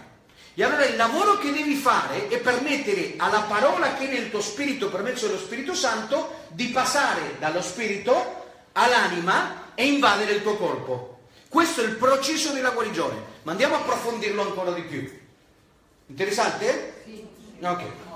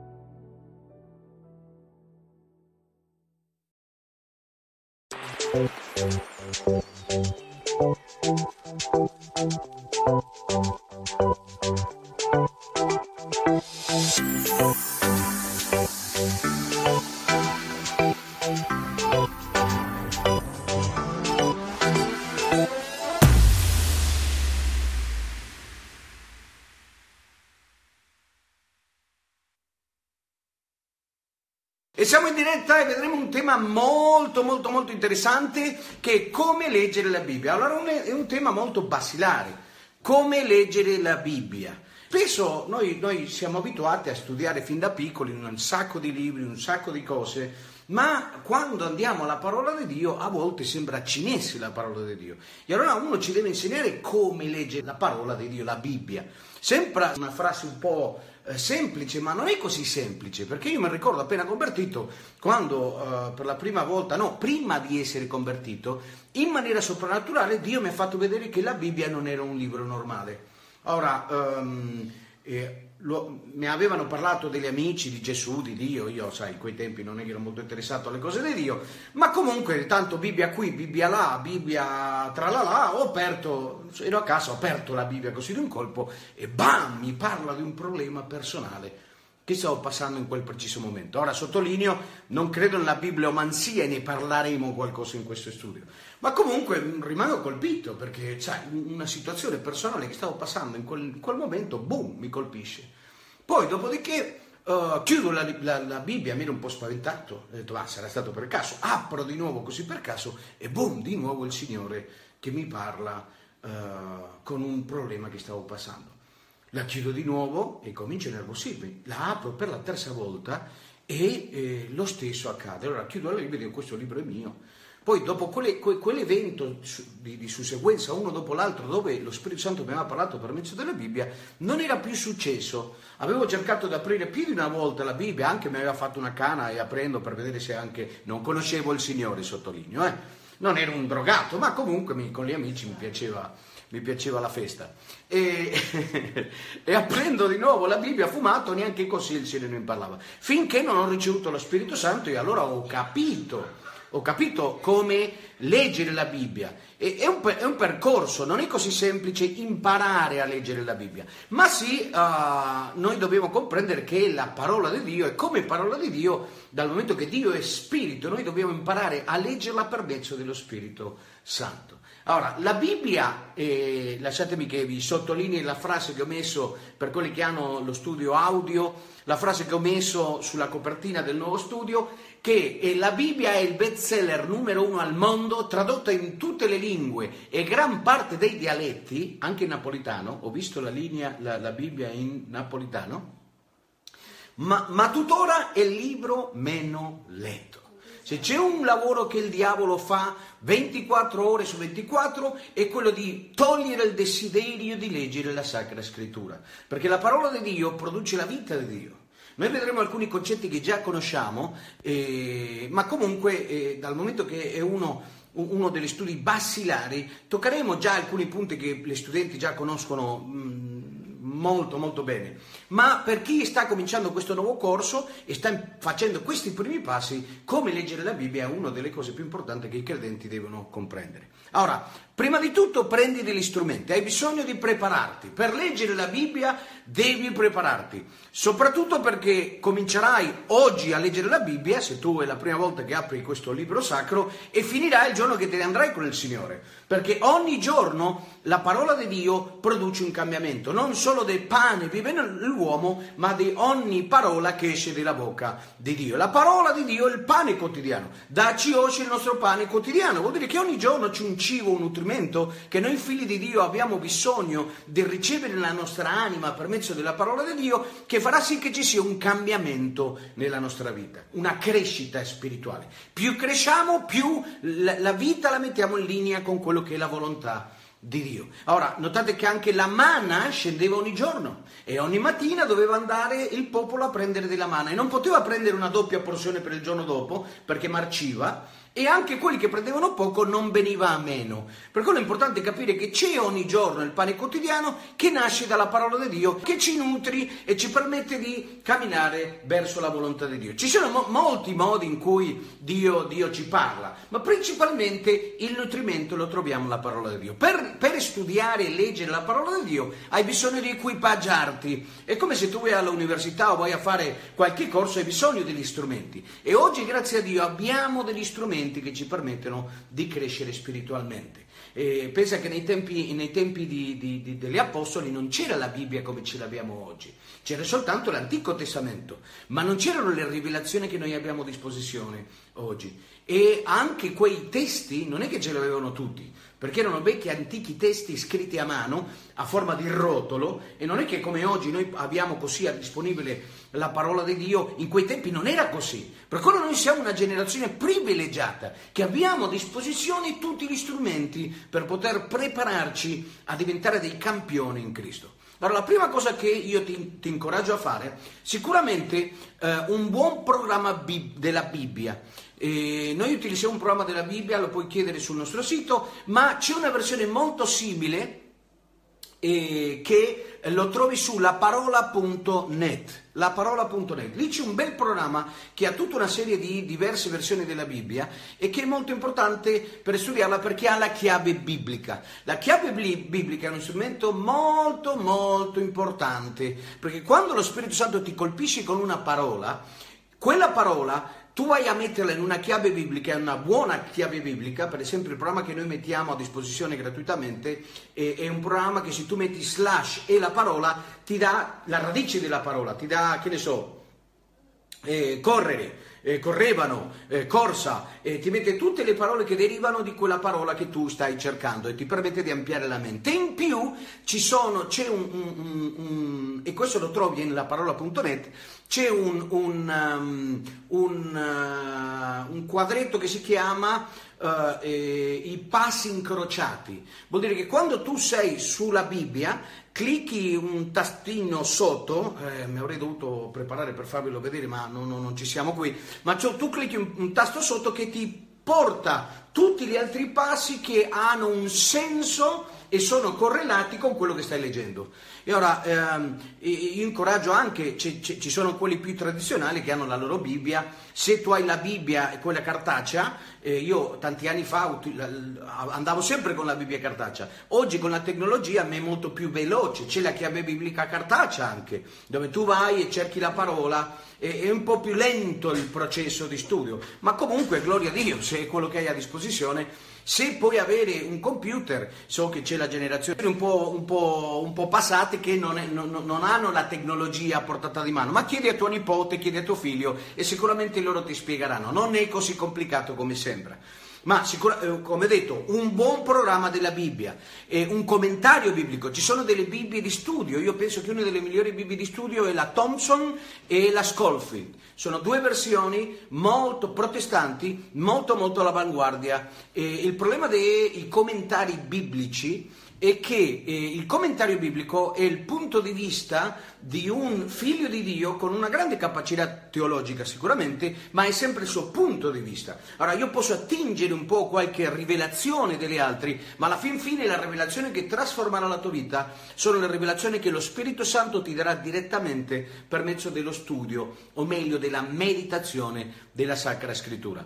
E un buon commentario biblico ti aiuta, soprattutto per conoscere eh, gli scrittori, diversi tipi, tipi, di scrittori. La Bibbia, per esempio, eh, mi sono segnato alcune cose interessanti, è, stata, è, una parola ispirata da Dio, adesso vi spiegherò il concetto di parola ispirata da Dio, eh, ha, ha, una quarantina di scrittori. Questi quarantina di scrittori, oltre al fatto che vengono di, di tempi diversi, culture diverse, classi sociali diverse, c'è di tutto e di, di, e di più. Abbiamo un, un, Luca che era un dottore e un Pietro che era un pescatore, due, due persone completamente opposte, lo Spirito Santo che lo unisce, eh, come Paolo che era veramente un, un erudito de, de, de, della Sacra Scrittura, e, e, e un, un, un, Giovanni, un Giovanni, un sempliciotto, un ragazzo sempliciotto che con Pietro pescava. Perché lo vedete, c'è di tutto e di più e non dipende dal contesto che tu hai, anche se è vero che Dio utilizza il tuo passato per catapultarti nel futuro che Lui ha preparato. Ma qui ci stiamo sviando del, del discorso. Allora, la Bibbia è suddivisa in due, come noi sappiamo, c'è l'Antico Testamento e il Nuovo Testamento. E l'Antico Testamento sono le rivelazioni che Dio ha dato al popolo di Israele, sono le rivelazioni per il popolo di Israele. Ora, tutto quello, lo vedremo in questo studio, queste rivelazioni che sono per il popolo di Israele sono ombre per noi che siamo i gentili convertiti, i pagani agli occhi, i cani agli occhi degli ebrei e loro sono il popolo prescelto, ma Dio ha fatto dei due popoli un solo popolo, tutti quelli che hanno Cristo nella loro vita. Sappiate che uh, sono, uh, l'Antico Testamento è composto da 39 libri, invece il Nuovo di 27 libri, eh, l'Antico è stato scritto principalmente in ebraico e il Nuovo Testamento è stato in greco, qualche parte in aramaico e una parola ho trovato in latino. C'è una parola in latino nei testi originali, che è legione, che viene citata dal posseduto di Garadeno e da Gesù Cristo, quando si trova eh, con Pietro che taglia l'orecchio al, al, al, al servo eh, del sacerdote e lui dice metti giù la spada, non pensi che potrei chiedere io a mio padre 12 legioni, legioni di angeli? E ora, è, è, l'unica parola, ovviamente in base al contesto romano che c'era in quei tempi, che viene in latino dai testi originali. E ci sono dei bei programmi dove tu puoi trovare i testi originali. E, uh, c'è un programma che, per chi ha uh, il. Io utilizzo molto l'iPad e l'iPhone, non è una pubblicità, per praticità, anche se fa rima, non è pubblicità, è per praticità. E si chiama Bible Scope ma se tu vai anche su Google e metti la parola testi sacri versioni originali, tu puoi andare a approfondire dai testi originali perché è a disposizione le parole, le parole per esempio se tu scrivi eh, amore e, e, tu vai al testo originale in greco e nel Nuovo Testamento tu troverai che ci sono principalmente tre, fileo, eros e eh, agape o agapeo. Aga- agape è l'amore di Dio, eh, Fileo è l'amore umano, Eros è l'amore in cui si basa il piacere. Sia Fileo che eh, Eros è un amore basato sul dare al ricevere. Eros è il piacere fisico, Fileo è l'amore fraterno. È più forte l'amore Fileo che Eros, ma il più grande di tutti l'amore agape, l'amore di Dio, che deve subentrare nella nostra vita. Ma se tu leggi la Bibbia dici semplicemente amore. Per quello, per studiare la Bibbia o leggere la Bibbia, è importante anche avere qualche strumento in più che sono oggi a disposizione dei credenti. Basta cercarli. Se tu ti dai da fare, lo Spirito Santo ti guiderà. Dio non ti dà mai la papa pronta. Lui vuole che tu lo cerchi con tutto il tuo cuore e tu ti dia da fare. Se tu non lo cerchi con tutto il tuo cuore, tu sarai sempre a grattare la punta dell'iceberg. Ora, la prima cosa che tu devi fare quando vuoi imparare a leggere la Bibbia è avere una nozione generale. Per quello un commentario biblico ti aiuta eh, per capire chi era colui che aveva scritto Isaia, chi era Isaia, in che tempo c'erano, eh, Mosè, i personaggi della Bibbia, Davide. Io mi ricordo che appena convertito, dopo, dopo neanche sei mesi di convertito, il Signore mi manda in seminario eh, il, il, mio padre spirituale, che era l'ex consul d'Egitto nelle Nazioni Unite, mi voleva mandare alla famosa scuola teologica protestante Ivetò, che è il top del top. Non mi permettono di andare perché lì i, i, i, i raccomandati mm, non, non passano, la Svizzera è un po' più ristretta, perché avevo bisogno di un anno di convertito per poter fare, fare il seminario. Ma un, un evangelista messicano fuori di testa mi porta nel nord del Messico e lì sono andato a fare il seminario per tre anni. E, e, e mi ricordo in una lezione, eh, primo anno di seminario, parlano di Davide e Golia. E io dico, mi scusi, ma chi è Davide? In, in, un seminario, in un seminario, chi è il re Davide? E tutti si mettono a ridere, ma a ridere male, cioè una, una risata come dicendo questo ignorante che, che cosa fa qui? io detto, scusate, non è una scuola biblica, se io sono un seminario è per imparare. È ovvio che eh, eh sono cose fondamentali per il mondo cristiano protestante più eh, il mondo cattolico. Io venivo da un contesto cattolico dove la Bibbia non l'avevo mai, mai letto e neanche i miei genitori mi avevano insegnato che c'era la Bibbia. E mi piaceva vedere i, i, disegni della Bibbia quando ero piccolo. E, e ho qualche trauma eh, del passato eh, per qualche disegno che ha fatto nella Bibbia. Mi è arrivato un ciafone santo, mi, ha, già, mi ha segnato la Bibbia fin da piccolo. Comunque, tornando a noi, uh, ci sono cose che sono basilari che tu devi imparare. Quello che sì ti consiglio è leggi tutta la Bibbia. Ci sono degli ottimi programmi per leggere la Bibbia in un anno. Cioè, si editi, vai in, mi sa che in, in laparola.net eh, c'è anche lì un programma, eh, un programma, è una specie di, di, di, di di PDF che tu ti scarichi e dove tu metti una X e ogni giorno al mattino leggi un po' dell'Antico Testamento, qualche capitolo dell'Antico Testamento, al, alla, al pomeriggio o alla sera leggi un po' del Nuovo e tu vai facendo un X per, eh, durante un anno e tu hai la, la, la, la certezza che hai letto la Bibbia durante un anno. Se riesci a leggere di più, gloria a Dio, non è una gara di 100 metri, è, una, è un... È un, è un, è un, um, un una maratona, grazie amore, grazie amore. È una maratona che comincia oggi e finisce quando te ne andrai con il Signore tra molti, molti, molti anni. I will worship your holy name. Thine is the kingdom, thine is the power, and yours is the glory forever. Amen. For yours is the kingdom, yours is the power,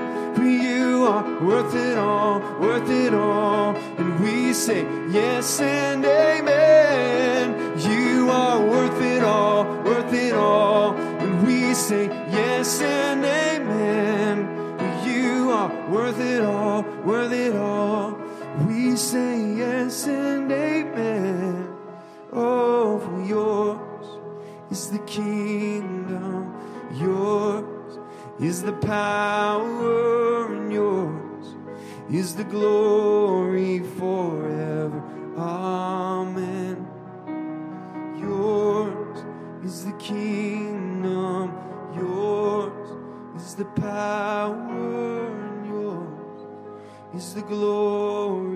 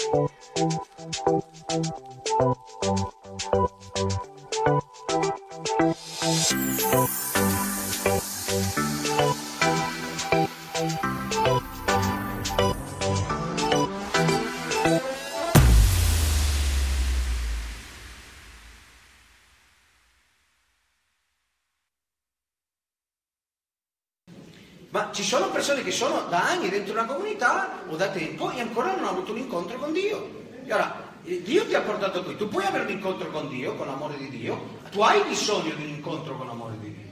Ora, eh, notate che, tornando qui, eh, chi è il padre, eh, chi è tra di voi il padre che se il figlio gli chiede del pane gli dia una pietra o gli chiede un pesce gli dia al posto del pesce una ser- un serpe? Se, eh, o se gli chiede un uovo gli dia uno scorpione?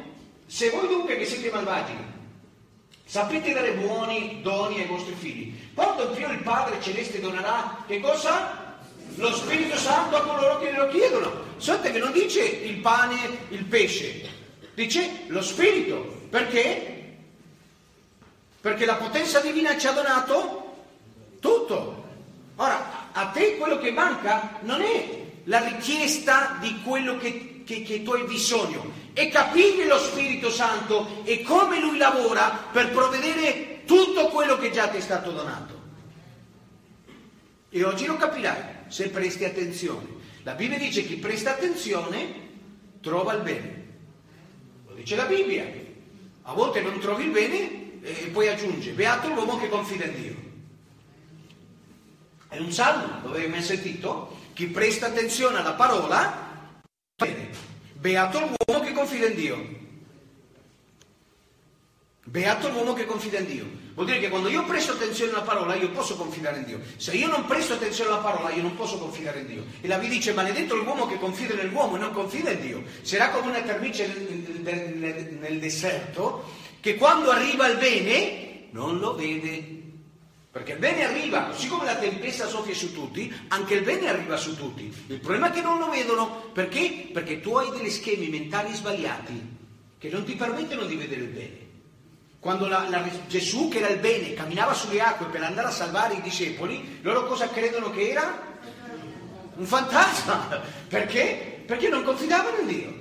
E gli schemi mentali puntano verso il negativo, dal momento che siamo nati separati da Dio. Ha senso?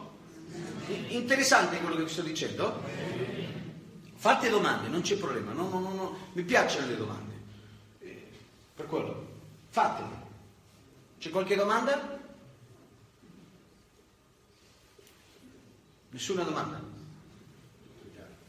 O sto spiegando bene e non state capendo niente. Spero la prima. Allora, torniamo, torniamo alla allo studio. Ora, noi non abbiamo ricevuto lo spirito del mondo, ma lo spirito che viene da Dio, affinché conosciamo le cose che ci sono state donate. Ora, se i padri cattivi ci danno le buone cose, noi abbiamo un padre buono che ci dà le cose buone, ma per quello ho bisogno di ricevere lo Spirito Santo. Se tu hai ricevuto lo Spirito Santo, cioè hai ricevuto Cristo, Dio è dentro di te. E allora è lo Spirito che mi fa conoscere le cose che mi sono state donate. Allora, quante cose mi sono state donate? Per mezzo di chi? Della conoscenza tramite lo Spirito Santo. Lo Spirito mi ha donato tutto, la potenza di Dio. Perché quando parla della potenza parla dello Spirito Santo. E riceverai potenza quando lo Spirito verrà su di te. Ma se lo Spirito già è dentro di te, la potenza è anche dentro di te. Ovviamente tu devi farlo uscire. Non dice la Bibbia eh, perché eh, eh, Dio vi darà infinitamente di più di quello che pensate o chiedete secondo la potenza che opera in voi. Ora, ti darà infinitamente di più di quello che chiedi o pensi addirittura, ma viene determinato dalla potenza che opera in te. Lui ci ha donato tutto e te lo vuole dare infinitamente di più, ma viene determinato anche nella potenza che opera in te. Come facciamo a far crescere quella potenza? Bravissima, la Bibbia dice per mezzo della conoscenza l'uomo accresce la sua potenza. Bravissima, o è stato lo Spirito Santo o l'hai beccata proprio per... Beh, benissimo, ok, andiamo avanti. Questo, questo, prendo spunto di quello che abbiamo visto l'ultima volta, ma come la metà non c'è l'ultima volta, ripeto solo un'introduzione per farvi capire un concetto importante. Hai bisogno di essere scosso, perché se non sei scosso e, e- e non c'è uno che ti dice, ehi, ma veramente sei felice con quello che io ho ottenuto da Dio fino adesso? Veramente sei soddisfatto dalla vita? Perché se tu stai vivendo nel deserto, ricordati questo, Dio ti ha preso della schiavitù del peccato per portarti alla terra promessa. Ma nel percorso c'è il deserto, ma che tu passi il deserto o no, non viene determinato da Dio, viene determinato da te. Ha senso? Mi state seguendo? Ok. Allora, Dio ci ha creato le- a- alla sua immagine, lo dice la Bibbia. Per che cosa? Per avere dominio. Allora andiamo a vedere come Dio ci ha creato. Dio ci ha creato, ora il Dio della pace vi santifichi e stesso completamente l'interno vostro spirito, anima e corpo. Dio ci ha creato spirito, anima e corpo. Noi siamo trini. Dio ha messo, ci ha creato un contenitore, ci ha soffiato lo spirito e ha formato l'anima dentro di noi. La Bibbia dice che quando tu morirai, perché tu morirai, Dio ha promesso lunga vita, ma prima o poi moriremo, non ci saremo più. Ci sono persone che oggi non ci sono. Anche tu non ci sarai. Dove vai? Punto di domanda. Federica, dove vai? Vuoi avere la certezza dove andrai? Sei nel posto giusto. Sei nel posto giusto. Non andare via, eh? Allora, quando uno muore, cosa, cosa dice la Bibbia? Eh, la polvere ritorna alla terra come era prima e lo spirito torna a Dio che l'ha dato. Notate che quando uno muore, questo torna alla terra e questo torna allo spirito, perché questo è stato formato dalla terra, ma questo è stato formato dal mondo spirituale. Dove è scritto?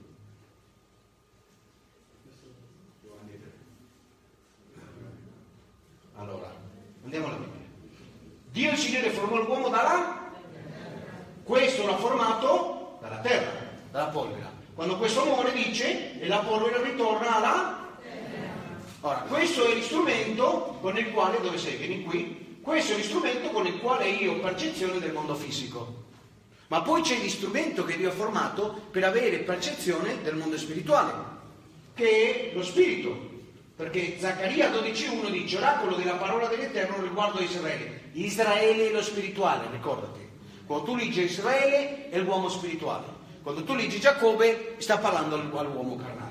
Dice, così dice l'Eterno che ha disteso i cieli e posto le fondamenta della terra. È formato lo spirito dell'uomo? Ah, ok, allora, Dio cosa ha fatto? Ha formato dalla terra il corpo, poi ha formato dal mondo spirituale lo spirito. E poi la Bibbia dice, e soffiò nelle radici un alito di vita e l'uomo diviene un'anima vivente. Allora notate che lui forma il corpo, poi forma lo spirito, il corpo dalla polvere, lo spirito dal mondo spirituale e soffia l'anima dentro. Vuol dire che l'uomo aveva all'inizio della creazione aveva la capacità e l'abilità per essere in contatto con il mondo fisico e essere in contatto con il mondo spirituale. Perché Dio creò i cieli e la terra. Dio ha creato i cieli e poi mette all'uomo, precedentemente l'uomo aveva messo Satana, ma Satana ha fallito, non ho il tempo per spiegarvi questo.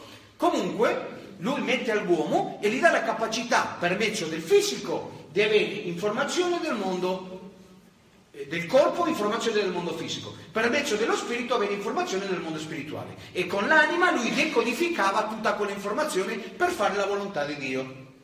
Il problema è che poiché tutti, tutti hanno peccato, sono privi della gloria di Dio. Vuol dire che mo, lo spirito, l'istrumento con il quale noi ricevevamo informazione spirituale è stato separato. Ha cessato di ricevere, l'anima non riceve più informazioni del mondo spirituale. Quando tu sei nato lo spirito è morto. Se tu sei credente, i tuoi figli sono santificati. Sei tranquilla che sei salvo tu e la tua casa perché hai la promessa.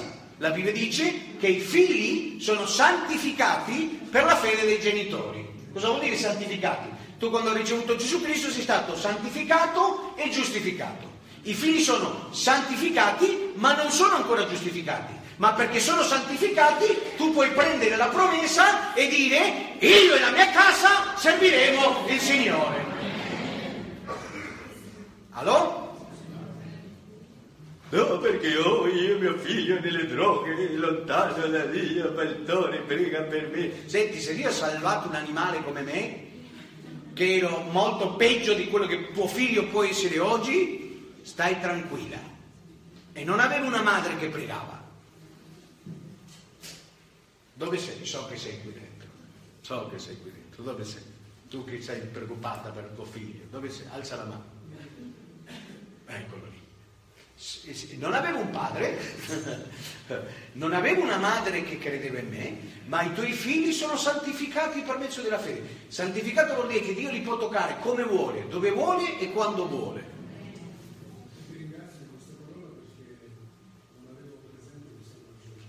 Gloria a Dio, ringrazia il Signore perché ogni cosa buona viene da Lui.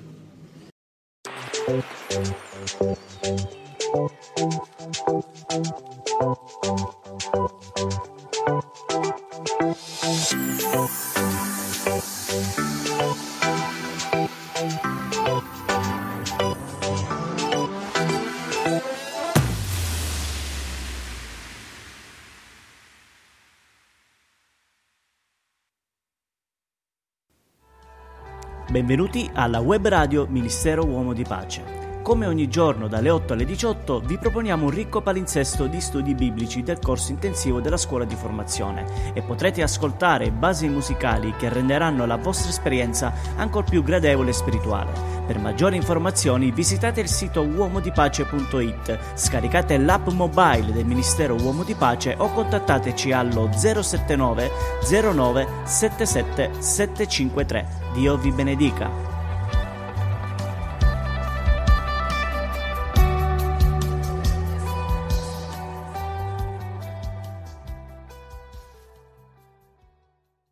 Uh, questi studi principalmente uh, sono, sono, sono, stati creati per uh, quelli che saranno gli animatori. Sono disponibili per tutti ovviamente perché Dio ci chiama a insegnare la parola di Dio a tutti eh, ma principalmente per, quelli, per, gli animatori delle scuole bibliche. Le scuole bibliche che apriremo presto, presto stiamo, adesso stiamo lavorando con i manuali per mettere a disposizione di tutti quelli che vogliono aprire una scuola biblica a casa, c'è un percorso di formazione, non tutti quelli che eh, vorranno farlo potranno, no, tu puoi fare quello che vuoi, puoi prendere il materiale separatamente e fare quello che vuoi a casa tua, ma eh, per questione di, uh, di, di, di serietà ovviamente non tutti potranno eh, partecipare, cioè, è aperto per tutti, ma per quelli che vorranno veramente eh, essere seguiti e formati ci sarà una piccola selezione. Perché? Perché non tutti hanno quella marcia in più che, richiede, che, che si richiede per poter essere un insegnante della parola di Dio e ci vuole una consacrazione.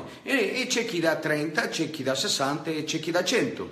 Le scuole bibliche sono per quelli che vogliono dare 100. Se tu vuoi consacrarti, vuoi dare una marcia in più, è ovvio, eh, tu cominci come sei e da lì verrai formato e preparato per poter aprire una scuola biblica a casa tua, essere, eh, avere la benedizione. Sapete che benedizione poter aprire la casa per il regno di Dio? Ci vuole saggezza, no? Sappiate, ma, ma comunque poter vedere come Dio benedice la, la, la, tua casa, la tua famiglia, perché tu dai spazio alle cose di Dio. È come quando Pietro ha dato spazio nella sua barca a Gesù per la prima volta. Ci sono stati tanti risultati, tanti.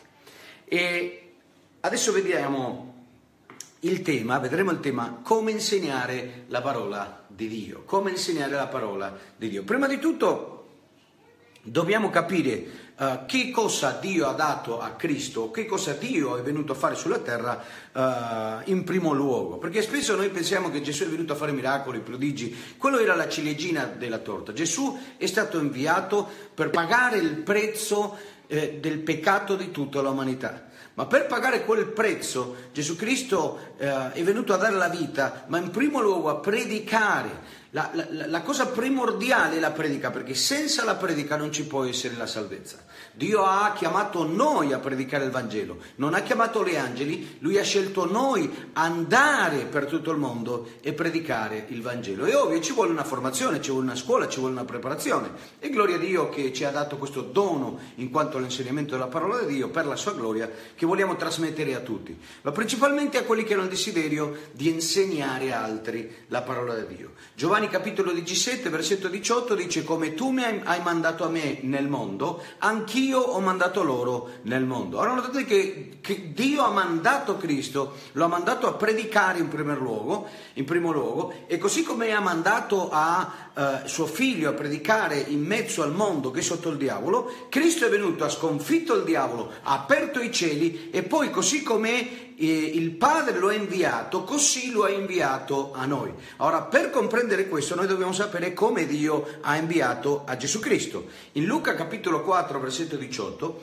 questo ve lo ricordate, spesso lo citiamo in tanti studi perché è, è, un, è un, punto di forza riguardo a eh, poter eh, trasmettere Cristo sulla terra, in quanto a concetti e principi da imparare. Lui, lui, dice in Luca capitolo 4, versetto 18, dopo che scende dalla potenza, con la potenza dello Spirito, nella potenza dello Spirito, è, è interessante che la potenza viene dopo la conoscenza eh, c'è un proverbio che dice l'uomo accresce la sua potenza mediante la conoscenza.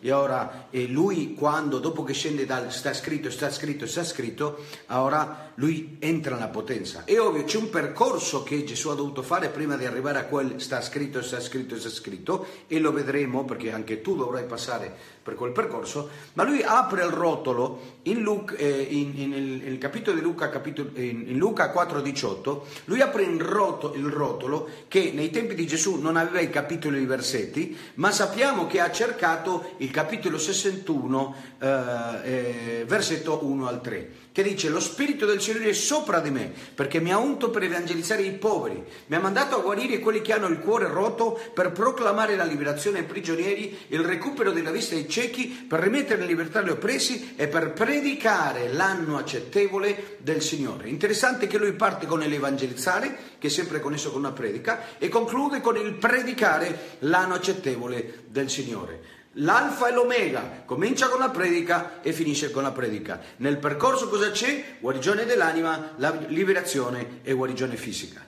Ma principalmente per poter ricevere sia la guarigione dell'anima, sia la guarigione fisica, sia la liberazione, sia qualunque cosa da parte da Dio, noi abbiamo bisogno di una predica. È stato grazie alla predica di fede, Galate capitolo 3, versetto 2, per la quale noi abbiamo ricevuto lo Spirito Santo promesso.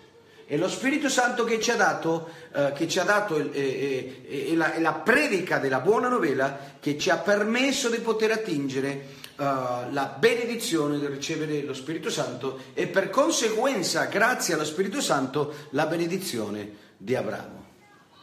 Interessante che la benedizione viene dallo Spirito Santo e lo Spirito Santo arriva nella tua vita quando tu ricevi e quando tu ascolti la predica della fede quando tu ascolti la predica della fede. Ora, molto interessante che uh, uh, lo Spirito Santo è quello che produce la benedizione di Dio. E molto, oggi abbiamo questo famoso Vangelo della prosperità, dove tutto giù, gira intorno alla benedizione o, o, la prosperità fisica. Allora la prosperità fisica è, è, è importante, certo che è importante, perché, perché, grazie alla prosperità fisica tu puoi spandere eh, la parte materiale del regno di Dio. Il regno di Dio è spirito, è giustizia, pace e gioia, ma poi c'è la parte dell'aiuto al prossimo, c'è la parte del sostegno, c'è la parte delle scuole bibliche, c'è, parte, c'è tutta una parte fisica nella quale noi abbiamo bisogno della benedizione economica, ma la benedizione economica è quello che sussegue alla benedizione di Abramo. Infatti se tu vedi Giuseppe quando arriva da Potifar, arrivando da Potifar, tutto quello che ovunque lui metteva le mani prosperava e Potifar vedendolo cosa fa? Lo mette in alto. Ora, il, il, risultato di tutta questa prosperità era la benedizione di Dio. Allora, la prosperità è come, eh, la benedizione è come il vento, la prosperità è come l'albero che si muove. Oggi molti vogliono l'albero che si muove senza usufruire del vento. Eh, sì, la prosperità è bella, ma è la susseguenza della benedizione di Dio. La benedizione di Dio la trovi per mezzo dello Spirito Santo. Lo Spirito, lo Spirito Santo arriva nella tua vita per mezzo della predica di fede. Gala capitolo eh, 3, versetto 2. Che dunque vorrei sapere da voi, avete ricevuto lo Spirito per mezzo della, della, delle opere della legge o la predicazione della fede? Per quello la predicazione è fondamentale. La predicazione è il tutto. Parte tutta la predicazione per finire in quello che è la prosperità. infatti è interessante che la prosperità in ogni cosa è sempre connessa con la meditazione della parola di Dio. Ma per meditarla prima devi sentirla e qualcuno ti deve anche insegnare a intenderla e capirla, perché quante volte ci è successo che abbiamo aperto la Bibbia e ci sembrava un libro cinese, punto di domanda, e, e ora inizialmente, così come Gesù insegnava ai suoi discepoli, così anche tu per poter essere un insegnante, per poter insegnare la parola di Dio, avrai bisogno di un buon insegnante. Ora è vero, come vi farò vedere in, questa, in, in questo studio, che uh, non, è, non, è, non, è, proprio necessario che l'insegnante sia un insegnante d'eccellenza, bensì che ti dia quei primi gradini che permettono allo Spirito Santo di portarti nella via giusta. Vi spiegherò questo concetto perché a volte noi vogliamo il mega, allora se io avrò l'iperinsegnante allora io diventerò un iperinsegnante. No, no, non è vero. È vero che l'insegnante fa una buona differenza quando te la spiega in un modo in cui tu comprendi. Per quello se tu desideri essere un insegnante della parola di Dio, devi avere l'obiettivo di spiegare la, la parola in un modo comprensibile. Questo è fondamentale. Quando vedremo le caratteristiche dei predicatori, una di quelle caratteristiche è predicare in modo comprensivo, perché se le persone comprendono, la parola produce il frutto. Ricordiamoci, come ha detto Gesù Cristo in Matteo capitolo 13, che quelli che ascoltano la mia parola e li comprendono portano 30, 60 o 100, ma tu la devi comprendere. Se non c'è uno che ti spiega in modo comprensibile, non la puoi comprendere, cioè farai molta più fatica Allora, per poter predicare, prima di tutto, tu hai bisogno di una preparazione, hai bisogno di prepararti. E questo lo vedi in, in uh, Luca capitolo 2, versetto 46, partendo dello stesso Gesù Cristo che è stato mandato da Dio e così come Gesù è stato mandato, così anche noi lui ci ha inviato. E dice, avvenne che tre giorni dopo lo trovarono nel Tempio seduto in mezzo ai dottori, intento ad ascoltarli e a fare loro, loro domande. A quest'età Gesù Cristo aveva 12 anni. A 12 anni a un certo punto lui sparisce Maria e, e, Giuseppe pensavano che era con il resto della famiglia, ma a un certo punto non trovandolo tornano indietro e eh, lo trovano nel Tempio. E, e, e, che cosa faceva nel Tempio? A 12 anni lui era seduto, ascoltava e faceva delle domande. Un buon studente è uno che ascolta e fa domande. Un buon insegnante, per far, insegnare, per, per far capire bene le lezioni, deve, porre, deve essere un, uno che sa fare anche le domande. Perché le domande giuste ti pongono le risposte che ti danno le soluzioni. Il cervello è stato creato, interessante, che Dio ha creato il cervello per trovare soluzioni. Quando tu ti fai una domanda, subito il cervello si attiva per dare una risposta. Quando tu arrivi a non lo so è perché è entrato in tilt. Ma Dio ci ha creato per dare le risposte. Se tu poni le risposte in modo corretto, avrai le risposte giuste. È come quelli che vuole vincere la sigaretta e si dice ma perché non riesco a smettere di fumare? Domanda sbagliata. La domanda che ti deve porre è perché stai fumando? È sempre una domanda la domanda ti fa meditare, pensare e se tu sei pieno dello Spirito Santo ti porta alla radice di quel problema, che sarà permesso allo Spirito Santo che lo risolverai. Abbiamo detto che lo trovano intento ad ascoltarli, a fare loro domande e tutti, che, e tutti quelli che li udivano stupivano della sua intelligenza e delle sue risposte. Allora, interessante che lui ascoltava, poneva le domande, aveva rivelazione e lui dava delle risposte. E tutti si stupivano dell'intelligenza. Ora, l'intelligenza di cui parliamo qui non è l'intelligenza umana, perché la Bibbia dice la rivelazione delle tue parole illumina, rende i semplici intelligenti. Per quello l'intelligenza che deve avere un insegnante della parola di Dio non è l'intelligenza umana, non è quella che acquisti per mezzo di eh, la conoscenza di, di, di libri, lo studio dei libri, bensì per mezzo della meditazione che tu hai della parola di Dio. Un buon insegnante sa porsi le domande giuste. In questo caso Gesù Cristo ascoltava e domandava, ma a un certo punto lui rispondeva e il tipo di risposta che dava lasciava tutti maravigliati a 12 anni. In questo tempo Gesù non ha fatto nessun miracolo, nessun prodigio, tutto è cominciato a 33 anni. Ricordate che mediante la conoscenza l'uomo accresce la sua potenza. Per, quello, per arrivare a quel livello c'era tutta una preparazione che Gesù Cristo ha fatto partendo dai 12 anni.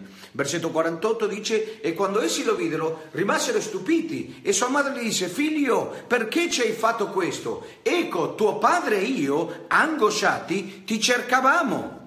Ma egli disse loro, perché mi cercavate? Non sapete che io dovevo occuparmi delle cose del Padre mio con P maiuscola, cioè le, le, le, le una stangata al povero Giuseppe riguardo alla, part- alla, paternità, ma notate come anche la sottomissione di Maria in quanto a riconoscere suo marito come padre supplente in questo momento, dove lui, lui dice io e tuo padre, non dice tu padre e io. E a un certo punto una cosa che tu devi tenere in chiaro quando decidi di insegnare la parola di Dio è che tu sei figlio di Dio. Tu non sei nato da carne o sangue, ma tu sei nato da Dio, da volontà di Dio. E ora, essendo nato da Dio, tu, non saranno i tuoi genitori, non saranno le persone che sono sopra di te a fermare la tua chiamata, quando tu ti rendi conto delle identità che tu hai.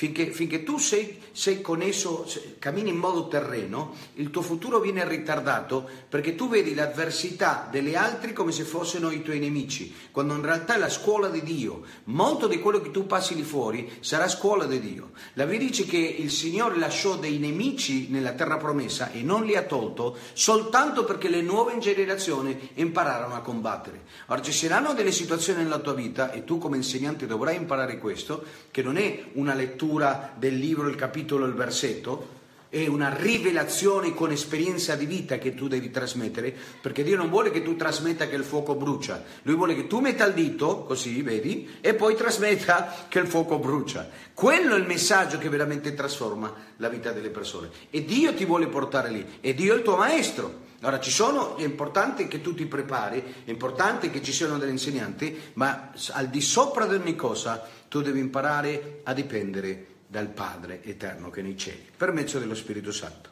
Atti capitolo 19, notate quello che eh, faceva Paolo, come eh, l'importanza di il prepararsi. Ora Paolo ha avuto una preparazione, ma notate quello che faceva Paolo, come lui ha aperto una scuola biblica. E, e... Andiamo a Atti capitolo 19, versetto 8. Ora, per me la, la, scuola biblica, la miglior scuola biblica che trovo in tutta la Bibbia è di Antiochia e andremo a analizzare le caratteristiche di quella scuola biblica.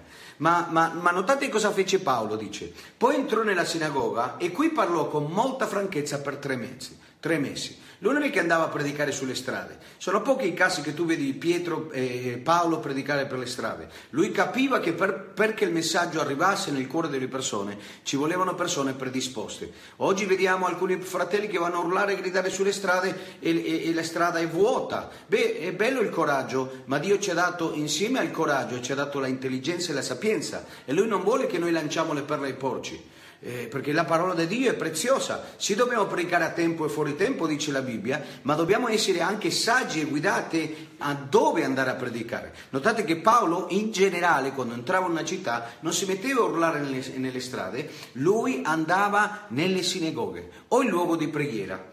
E dice, e qui parlò con molta franchezza e lo fece per tre mesi. Ora, le sinagoghe, le sinagoghe come punto di raduno erano di sabato e lui tutti i sabato entrava lì e come c'era lo spazio per predicare e lui era una persona unta, molto volontariamente gli davano lo spazio e quando lui predicava con unzione a un certo punto attirava altre persone. Addirittura eh, ci sono delle città dove tutti venivano. Ora ricordate che le città di quei tempi non è come oggi, a volte la città era un paesetto piccolino non è che era eh, a Milano o Roma o Napoli. Allora, in questo caso lui entra in questa città e per tre mesi comincia a predicare e a fare i discepoli. Vuol dire che per mezzo delle prediche le persone si avvicinavano a Dio e lui cominciava a fare dei discepoli.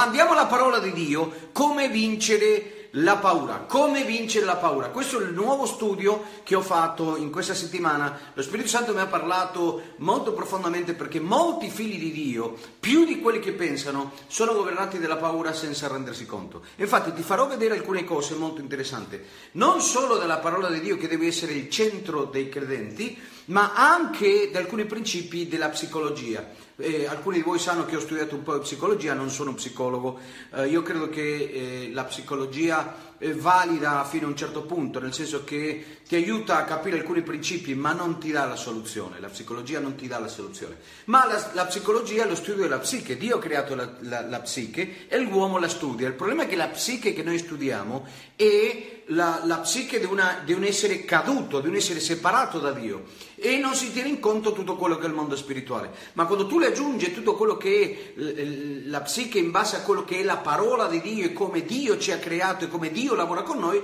tu puoi capire un sacco di cose che ti permettono di avere risultati pratici nella vita. Ma non solo avere risultati pratici, bensì acquistare conoscenza per poter aiutare le altre, che è la cosa più importante, è quello che Dio ci tiene. Lui è venuto sulla terra, è morto, è risorto e adesso viene a dimorare dentro di noi per produrre risultati nella nostra vita, ma anche nella vita degli altri. Ora, mandiamo alla definizione di paura. Il titolo, come ho detto, è Come vincere la paura e la paura è un'emozione primaria, comune sia al genere eh, umano che sia al genere animale. Per quello, siano gli animali che eh, gli esseri umani abbiamo delle paure. Che cos'è la paura? Andiamo alla definizione. Una, un, ci sono diversi tipi di definizioni, ma andiamo a una definizione pratica riguardo alla psicologia. Emozione primaria di difesa, provocata da una situazione di pericolo che può essere reale, anticipata dalla previsione, evocata dal ricordo o prodotto dalla fantasia. Ora, è un'emozione di difesa, la paura è un'emozione interna che si attiva in base a questa definizione può essere attivata da qualcosa di reale, un pericolo reale che avvolge il, il rischio della vita. La paura nasce dalla morte, nel senso che quando l'uomo muore all'inizio della creazione, ve lo farò vedere con la parola di Dio, ecco dove viene fuori per la prima volta la paura. Quando Dio gli dice se tu mangi dell'albero della conoscenza del bene e del male morirai. E dopo che l'uomo è morto in primo luogo spiritualmente, lì quando è entrato il peccato nella carne, insieme al peccato è entrato per la prima volta la paura. E infatti la paura opera per mezzo della carne. Ve lo farò vedere eh, quando eh, entreremo nella parte dei uh, tre cervelli, come Dio ci ha creato con tre cervelli. Dio è trino, noi siamo trini, noi siamo corpo, anima e spirito, ma abbiamo anche tre eh, cervelli, non è che sono tre cervelli, ma possiamo uh, suddividere in tre il nostro cervello. E, e ve lo spiegherò adesso,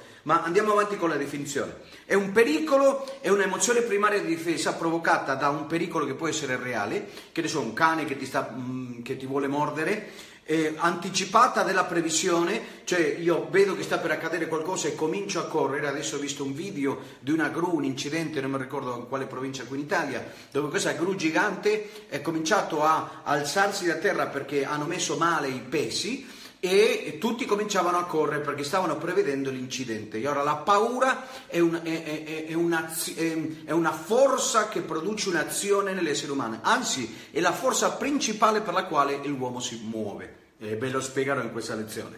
Allora, abbiamo detto eh, anticipata della previsione, evocata dal ricordo, perché a volte noi, che ne so, tornando al discorso del cane che morde, uno è stato morso da un cane, vede un cane, il cane può essere più buono del Rentintin, come quello che abbiamo noi, ma già il ricordo evoca un trauma sigillato nel tuo inconscio che si attiva nel presente, anche se in realtà non c'è un pericolo. O prodotto della fantasia, un film, un film dell'horror può produrre paura. Allora notate che è un'emozione primaria di difesa. La paura è spesso accompagnata da una reazione organica, cioè un comportamento. di cui è responsabile il sistema nervoso autonomo, cioè qualcosa che non controlli, eh, cioè c'è una reazione, si può predisporre nella mente per l'azione, questo sì, questo è biblico, ma um, se tu sai eh, auto rinnovare la mente, tu sai come gestire anche l'emozione, non puoi fermare l'emozione perché le, le, il cuore inga- non lo puoi controllare, eh, ma sì lo puoi gestire, direzionare.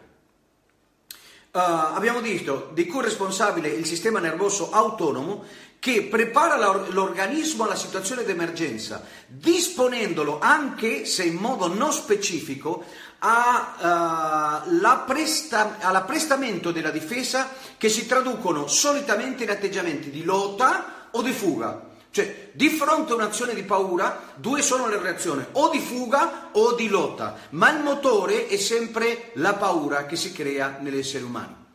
Nella paura c'è quindi la sensazione che qualcosa minaccia la nostra esistenza o la nostra integrità biologica o quelle delle persone a noi più vicine. L'emozione della paura si proietta nel futuro, qualcosa di brutto accadrà a noi o alle altri, pertanto spinge il soggetto a aggredire per eliminare o allontanare l'oggetto della paura, condotte aggressive in questo caso. Al contrario, fuggire da questo per, o, o, al contrario, scusate, fuggire da questo per evitare il danno che potrebbe procurarci. Questa è la condotta di evitamento dell'oggetto fobico, nel senso che o io cerco di eliminare quella fonte di paura che mi mette in rischio la vita. Ricordate il concetto che la paura è entrata a motivo della morte. La paura è una reazione che produce o attacco o difesa. Se lo, lo applichiamo in, in, in, nell'azione dell'attacco è per eliminare quello che produce la fobia. Se lo applichiamo nel modo, nell'azione della fuga, e poi vedremo un po' di esempi biblici affinché questi concetti ti rimangano sigillati nel, nel, nel, nell'azione della fuga non è per eliminare, bensì per allontanarci noi o quello che, eh, quello che produce questa sensazione di pericolo sia a noi o alle persone care. E a volte i bambini si creano la paura di perdere gli amati. Eh, da piccolo io avevo questa paura che mio padre se ne andasse e avevo, mi ricordo, 4, no, 5, 6 anni più o meno, e mio padre quando dormiva russava. Allora, a volte quando eh, andavamo in vacanze, mi portava in vacanze, e, e c'era, che ne so, io dormivo nel mio letto o c'era il lettone e il modo in cui respirava a me mi creava la paura che qualcosa di brutto potesse succedere a mio padre riguardo alla salute. E già nota come anche, vedi, fantascienza, perché in realtà a quei punti lui non, aveva, non aveva nessun problema fisico a, a poi se n'è andato con il Signore eh, quando avevo 15 anni, ma vedi, è come che già si creano queste, queste, queste fobie dentro di te riguardo a quello che può essere personale o quello che è legato alle persone che sono vicini al tuo cuore. Cristo è venuto per liberarci della paura della morte. Sigilla questo, scrive questo. Cristo è venuto per liberarci dalla paura della morte. Una delle frasi che mi ha colpito di Gesù Cristo è Luca capitolo 12, versetto 4 dice, Or dico a voi, amici miei, nota come si rivolge Gesù Cristo ai suoi discepoli, per dire una, una, una frase molto importante, dice, Or dico a voi, amici miei, non temete coloro che uccidono il corpo, ma dopo questo non possono fare niente di più. Beh, facile dirla, cioè non, non, non, non, avere paura di che ti ammazza, perché più di ammazzarti non può fare.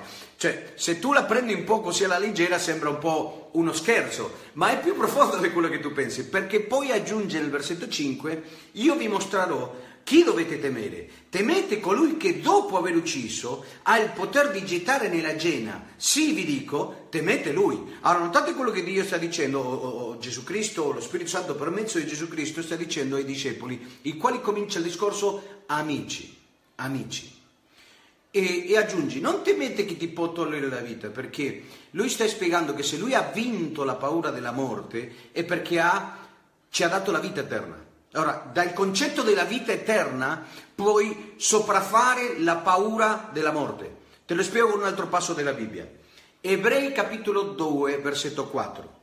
Poi dunque i figli hanno in comune la carne e il sangue. Similmente, parlando di Gesù Cristo, anche egli ebbe in comune le stesse cose per distruggere mediante la sua morte colui che ha l'imperio della morte, cioè il diavolo. Allora, quando parliamo di distruzione, non vuol dire che non esiste più, vuol dire reso a nulla Alla luce di Colossense, Cristo lo ha spogliato, ne ha fatto pubblico spettacolo. Satana è venuto, ha spogliato l'uomo all'inizio della creazione, quando l'uomo ha peccato, e la morte è entrata, e come conseguenza la morte la paura è entrato nell'essere umano. Cristo è venuto e ha spogliato al diavolo, che aveva spogliato l'uomo all'inizio della creazione. Adesso, per poter capire questi concetti riguardo alla paura, io devo spogliarmi del vecchio uomo e rivestirmi di quello nuovo. Quando tu ricevi Gesù Cristo, la prima cosa che tu sai dentro di te è che c'è la vita eterna. E infatti, dopo che ha distrutto, cioè reso a nulla, colui che aveva il potere della morte, l'impero della morte, cioè il diavolo, dice, versetto 15, e liberare tutti quelli che per timore della morte erano tenuti in schiavitù per tutta la loro vita. Vuol dire che che tu, che tu, sia ateo, che tu non sia ateo, che tu sia un religioso, quel che sia, dentro di noi arriva quel momento di affrontare la morte. Tu non devi avere paura della morte. Quando tu vinci la paura della morte, oh, oh, tu sei schiavo finché Cristo non arriva nella tua vita, perché tu non sai che cosa accadrà dopo la morte. Quando tu ricevi Gesù Cristo, quella paura della morte, conquistata nel senso che Cristo ti ha dato la soluzione, hai una certezza interiore perché tutti quelli che hanno ricevuto Gesù Cristo sanno che il cielo esiste, che Dio esiste e che c'è una vita dall'aldilà. Questa è una certezza, la prima cosa che ti arriva dentro di te quando tu ricevi Gesù Cristo. A questo si riferisce la parola di Dio quando lui dice che è venuto a liberarci del timore della morte, di questa incertezza di che accade dopo la morte. E l'ateo più, più accanito quando si avvicina il momento della morte, lì veramente la vera paura di che cosa c'è dopo, perché finché c'è la salute, eh, tutti la pensiamo, ma quando si avvicina il momento della partenza, eh, eh, ecco quando uno comincia veramente a questionarsi tante cose. E per quanto può ingannare la coscienza, ingannare se stesso, c'è sempre una paura della morte quando tu non hai Cristo dentro di te, ma non basta avere Cristo, hai bisogno di una mente rinnovata. Un altro esempio, Romani 8:15 dice così. Voi non avete ricevuto uno spirito di schiavitù per cadere nuovamente nella paura, ma avete ricevuto lo spirito di adozione per il quale gridiamo Ava Padre. Nota che abbiamo visto che Dio ci dice non temere a coloro che possono togliere la vita, ma teme, in quanto riverenza, a colui che può mandare all'inferno le persone dopo la morte. Quando io ricevo Gesù Cristo, Cristo ha vinto la paura della morte perché ho ricevuto la vita eterna. Ora, il problema è che eh, nella carne ancora non rinnovata, questi concetti fanno cilecca tra la mente e la parola dello Spirito Santo. Un esempio è come quando, quando, quando viene l'impulso dello Spirito Santo dentro di te e la mente non rinnovata comincia a far cilecca. È quando Gesù sale sulla barca di Pietro e le dice voga la mare adentro, getta le reti e, e, e, lui risponde subito con una mente non rinnovata e dice guarda ho pescato tutta la notte. Nota come parte già la risposta del, del cervello terreno, quello che è governato dalle paure, perché è la parte animale che è governata dalla paura, ve lo spiegherò questo, adesso ve lo spiego questo. Eh, ma quando Cristo è venuto e vi ha dato la vita eterna, la certezza che c'è una vita di là è parte della nostra vita. Il problema è che la mente non rinnovata agisce come Pietro, quando c'è una parola che sai che viene da Dio, ma subito entra in azione quello che è il cervello terreno. Nel vincere la paura, questa è una delle chiavi principali che tu devi imparare. Che tutto quello che è paura nasce da tutte quelle immagini che tu hai sigillate qui dentro e della natura, soprattutto della natura caduta o separata da Dio, del peccato che abita nella carne e non perché lo Spirito Santo abita dentro di te, tu sei completamente rinnovato nella mente, perché lo spirito lavora con l'emozione, ma la parola lavora con la ragione. E se la parola non riesce a lavorare con la tua ragione, tu non riuscirai mai a controllare le tue emozioni. so long.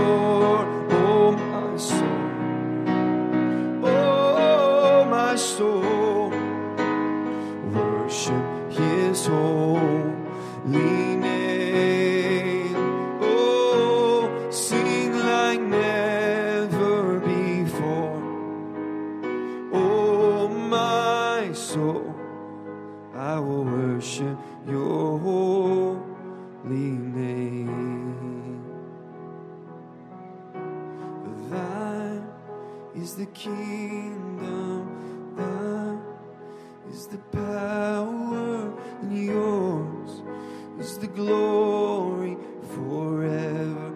Amen. For yours is the kingdom, yours is the power,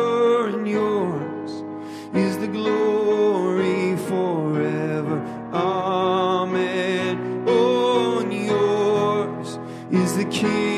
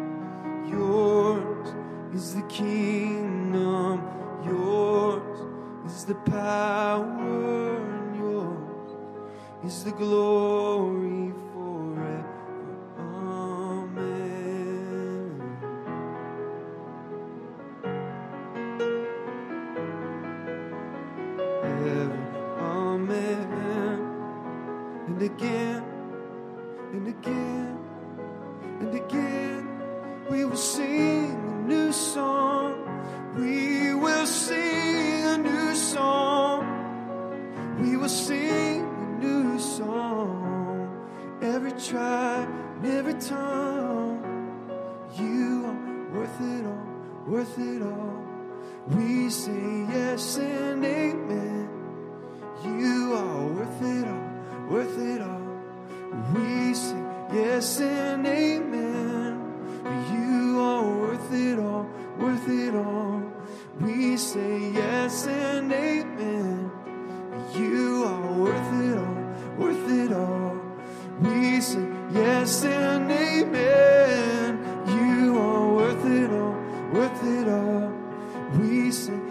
Yes and amen.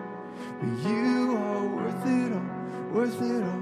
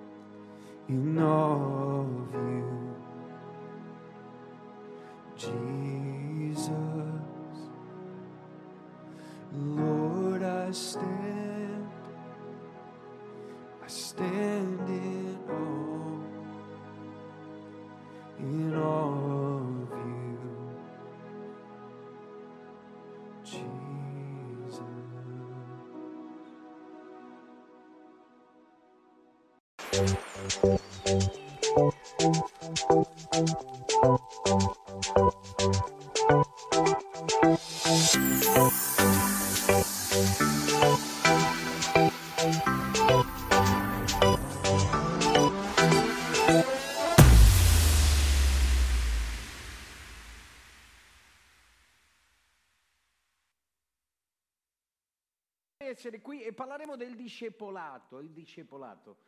E mi è toccato molto la preghiera di questa bambina, andrà tutto bene nel nome di Gesù. E la fede, la fede, la- vedi, la- fede è efficace, ma la fede ha più impatto quanto più è nel tuo raggio di azione. Io posso pregare per Pinco Palino che non conosco nell'altra parte della terra e non è che avrà un grande effetto a meno che un parente si rivolga in unione nella preghiera. Vedi, Gesù Cristo concede al servitore del centurione, ma non di iniziativa sua, prega per il centurione. Vuol dire che eh, se, se tu per esempio ti avessero detto guarda c'è una bambina che ha qualche problema eh, in Giappone, preghiamo per lei, probabilmente non è una preghiera che ti avrebbe toccato molto il cuore, ma quando tu preghi per qualcuno che è vicino al cuore, allora lì tu devi essere consapevole che la tua fede avrà effetto su quella persona, ma lì comincia il, combat- il combattimento dentro di te, dove le emozioni vogliono soffocare la ragione. La fede, sì, è vero che deve toccare il cuore, ma se l'emozione sopraffa la, la ragione, la fede viene a meno. Chiaro? Per quello tu devi essere consapevole che i parenti stretti sono quelli che più influenza hanno, ma dal momento che il problema tocca il tuo sentimento, è lì che il diavolo cercherà di utilizzare quei sentimenti per soffocare la ragione e far sì che la fede non abbia effetto. Ma andrà bene nel nome di Gesù. Ha senso? Per quello tranquillizza le emozioni in mezzo a una- un combattimento, perché è un combattimento già vinto, perché questa è la vittoria che ha vinto il mondo, la nostra fede, non il diavolo, il diavolo è già sconfitto, noi dobbiamo essere consapevoli. E i discepoli sono i discepoli che mettono la loro vita in linea con quello che è la parola di Dio che produce la fede. Perché noi facciamo un sacco di cose infruttuose e non è che ci fermiamo a dire ok, dove sto facendo ci lega la luce della scrittura. Perché molte cose infruttuose che non facciamo non, non sono la volontà di Dio. Il gioco di Cristo è dolce e leggero, per quello se tutto, tutto quello che tu fai per Dio è faticoso, pesante, allora non lo stai facendo secondo il gioco di Cristo. Ha senso? E ora io ho bisogno di diventare un discepolo per comprendere quello che Dio ha da dirmi. Ora, che cosa è un discepolo? Questa è una buona, una- una buona domanda. C'è una differenza tra un alunno e un discepolo.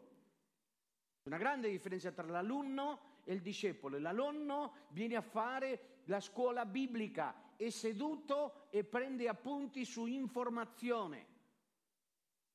Al discepolo io lo faccio sulla strada, non seduto dietro una scrivania. Ora c'è la parte di insegnamento, ma poi c'è la parte pratica. Adesso noi stiamo creando delle scuole bibliche in tutta Italia e addirittura la TVN farà in collaborazione questo, manderà delle spot pubblicitari per tutti quelli che vogliono cominciare le scuole bibliche in casa e non solo quello, adesso partiamo in un viaggio dove tutte le scuole di formazione che abbiamo uh, verranno anche eh, sulla TVN. Io sono contento di questo, perché mentre parlavo con Pina, la moglie di Chuck, lei era tutta contenta e tutta entusiasta e mi ha detto, vedi, il corpo nasce da una cellula. Wow! Il corpo nasce dalla cellula. Il corpo è quello che divina il tempio, la chiesa. Oggi prima volevamo fare la chiesa e poi le cellule. E non funziona così. La cellula è il discepolo. La cellula che forma la chiesa è un discepolo, parte tutto da una persona. Una persona che si moltiplica. Ma perché quella cellula si possa moltiplicare, tu hai bisogno di capire che cosa è un discepolo. Perché solo i discepoli ricevono l'informazione giusta. Andiamo al passo che ti ho accennato prima, che abbiamo visto, in Matteo 13:10. Matteo 13:10, per quelli che ci stanno seguendo, se volete prendere appunti, dice: Allora i discepoli si avvicinarono e gli dissero: Perché parli a loro in parabole? E, poi, e Gesù rispose: Egli rispose loro: Perché a voi è dato di conoscere i misteri del regno dei cieli, ma a loro non è dato. Vuol dire che al discepolo gli è concesso di capire cose sul regno dei cieli che possono attivare sulla terra. Se tu non sei un discepolo, l'informazione e il modo di agire non è informazione celeste, tu sei un alunno, non sei un discepolo. Nelle scuole, per chi vuole essere responsabile di una di queste scuole di formazione che apriremo in tutta Italia, abbiamo già il desiderio in Svizzera e anche in Germania apriremo qualcosa, che non è fare franchising ecclesiastico. Io non credo nel franchising ecclesiastico. Dio non ci, ha, non ci ha chiamato a fondare chiese, Dio ci ha chiamato a far discepoli.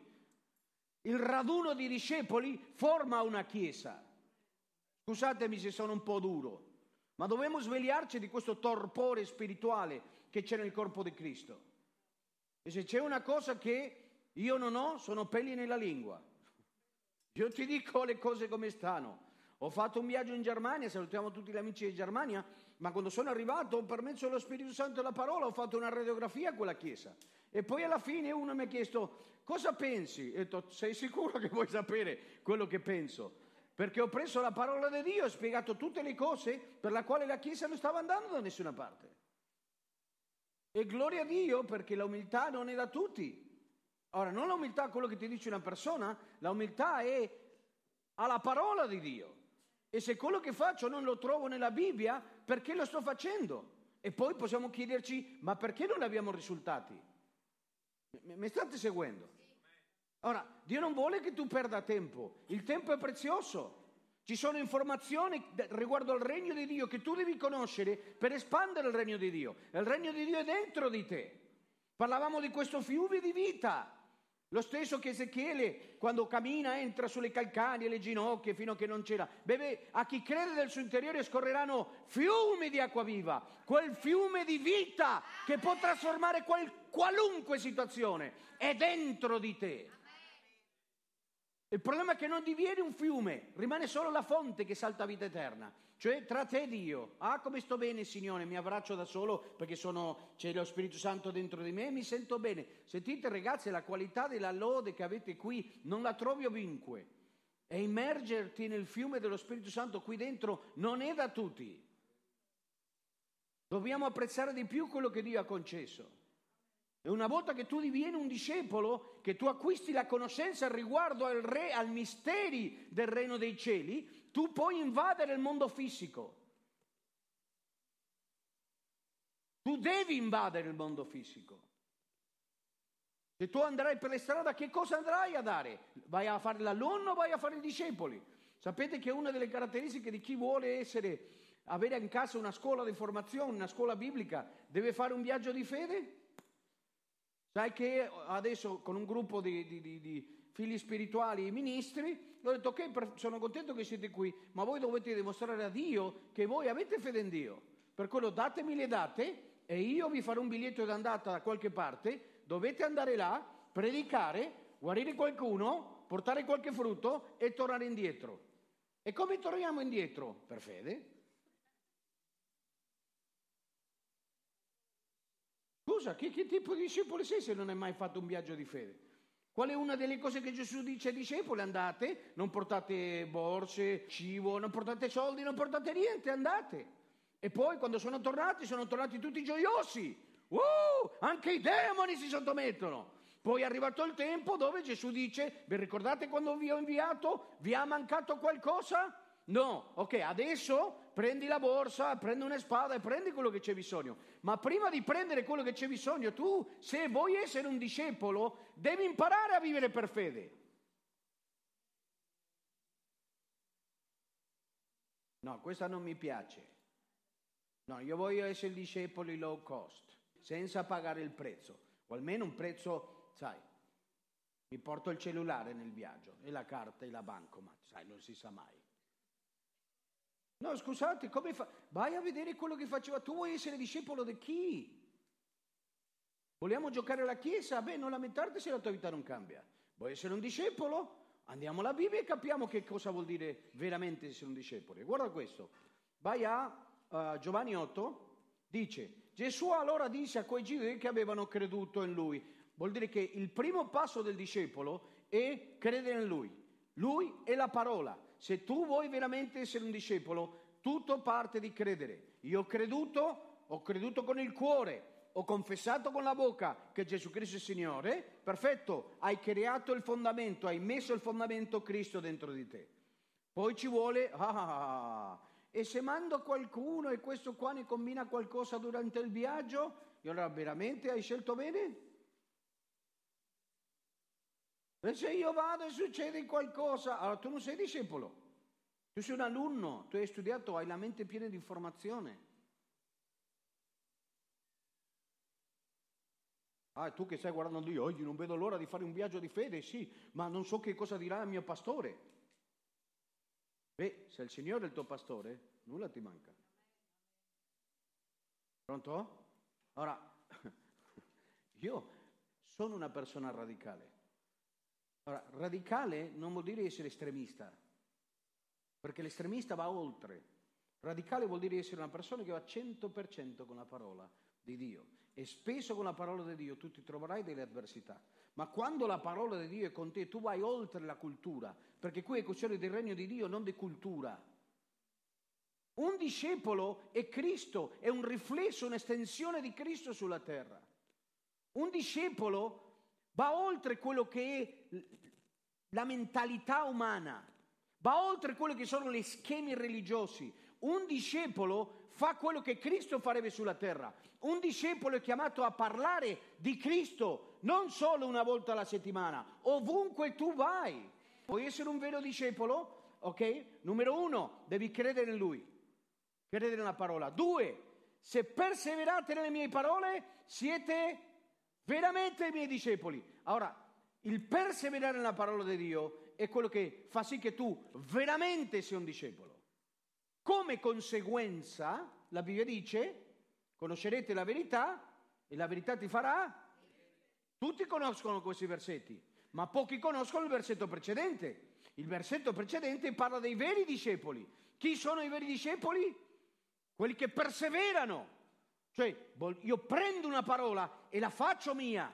Ho, continu- ho, continuità, non sono come le onde del mare. Non è che oggi sì sono con Dio, domani no, oggi c'è lavoro, domani vado alla preghiera. E quello non è un discepolo. Tu non vedrai mai la libertà che la parola di Dio produce nella salute, nell'area economica, nella famiglia, in tutto quello che avvolge la vita di un essere umano.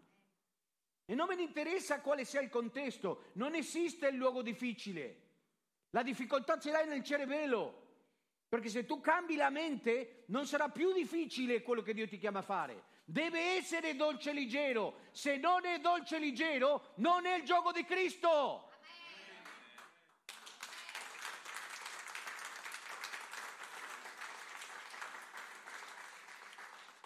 E ora arriva il punto dove ci deve essere questa trasformazione nella nostra vita, dove c'è una dipendenza dove io so che, oh mio Dio, faccio i conti, oggi no, non posso fare questa azione. No, no, tu sei un discepolo o no? Perché deve arrivare il tempo di questo cambiamento. Vi faccio vedere un passo che non ce l'hai lì. in uh, uh, eh, eh, Matteo 28, 18. Gesù avvicinatosi parlò loro dicendo ogni potere mi è stato dato in cielo e sulla terra, ogni potere, quello stesso potere che gli è stato dato, quella stessa exusia, ecco la traduzione giusta, ogni autorità mi è stata data in cielo e sulla terra, ogni autorità, ogni autorità. Vuol dire che io ho l'autorità, ma ho bisogno di comprendere quei misteri dei cieli.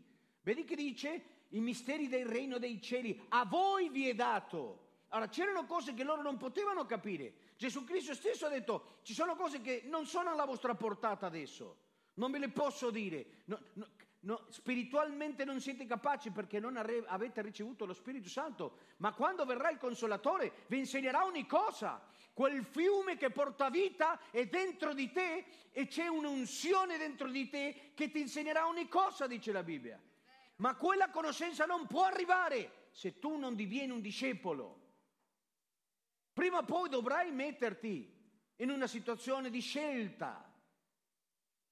Voglio essere un vero discepolo o voglio mantenere il mio mediocre stile di vita cristiano? Niente di male, se hai Cristo vai in cielo, gloria a Dio. Il problema è che poi c'è l'eternità. E l'eternità non sono quattro giorni, cinque giorni, cento anni, novecento, mille, duemila. L'eternità è eterna, è infinita. E quello che tu fai in questa vita, che è un soffio, perché quanto più passa il tempo, io vedo quanto veloce passa, quanto più divento, passano le anni, più... Uh, uh, dico, ehi, ehi, fermate questa montagna russa, stiamo andando troppo veloce. All'inizio, mio Dio, quando ero bambino mi ricordava il mio compleanno e poi devo aspettare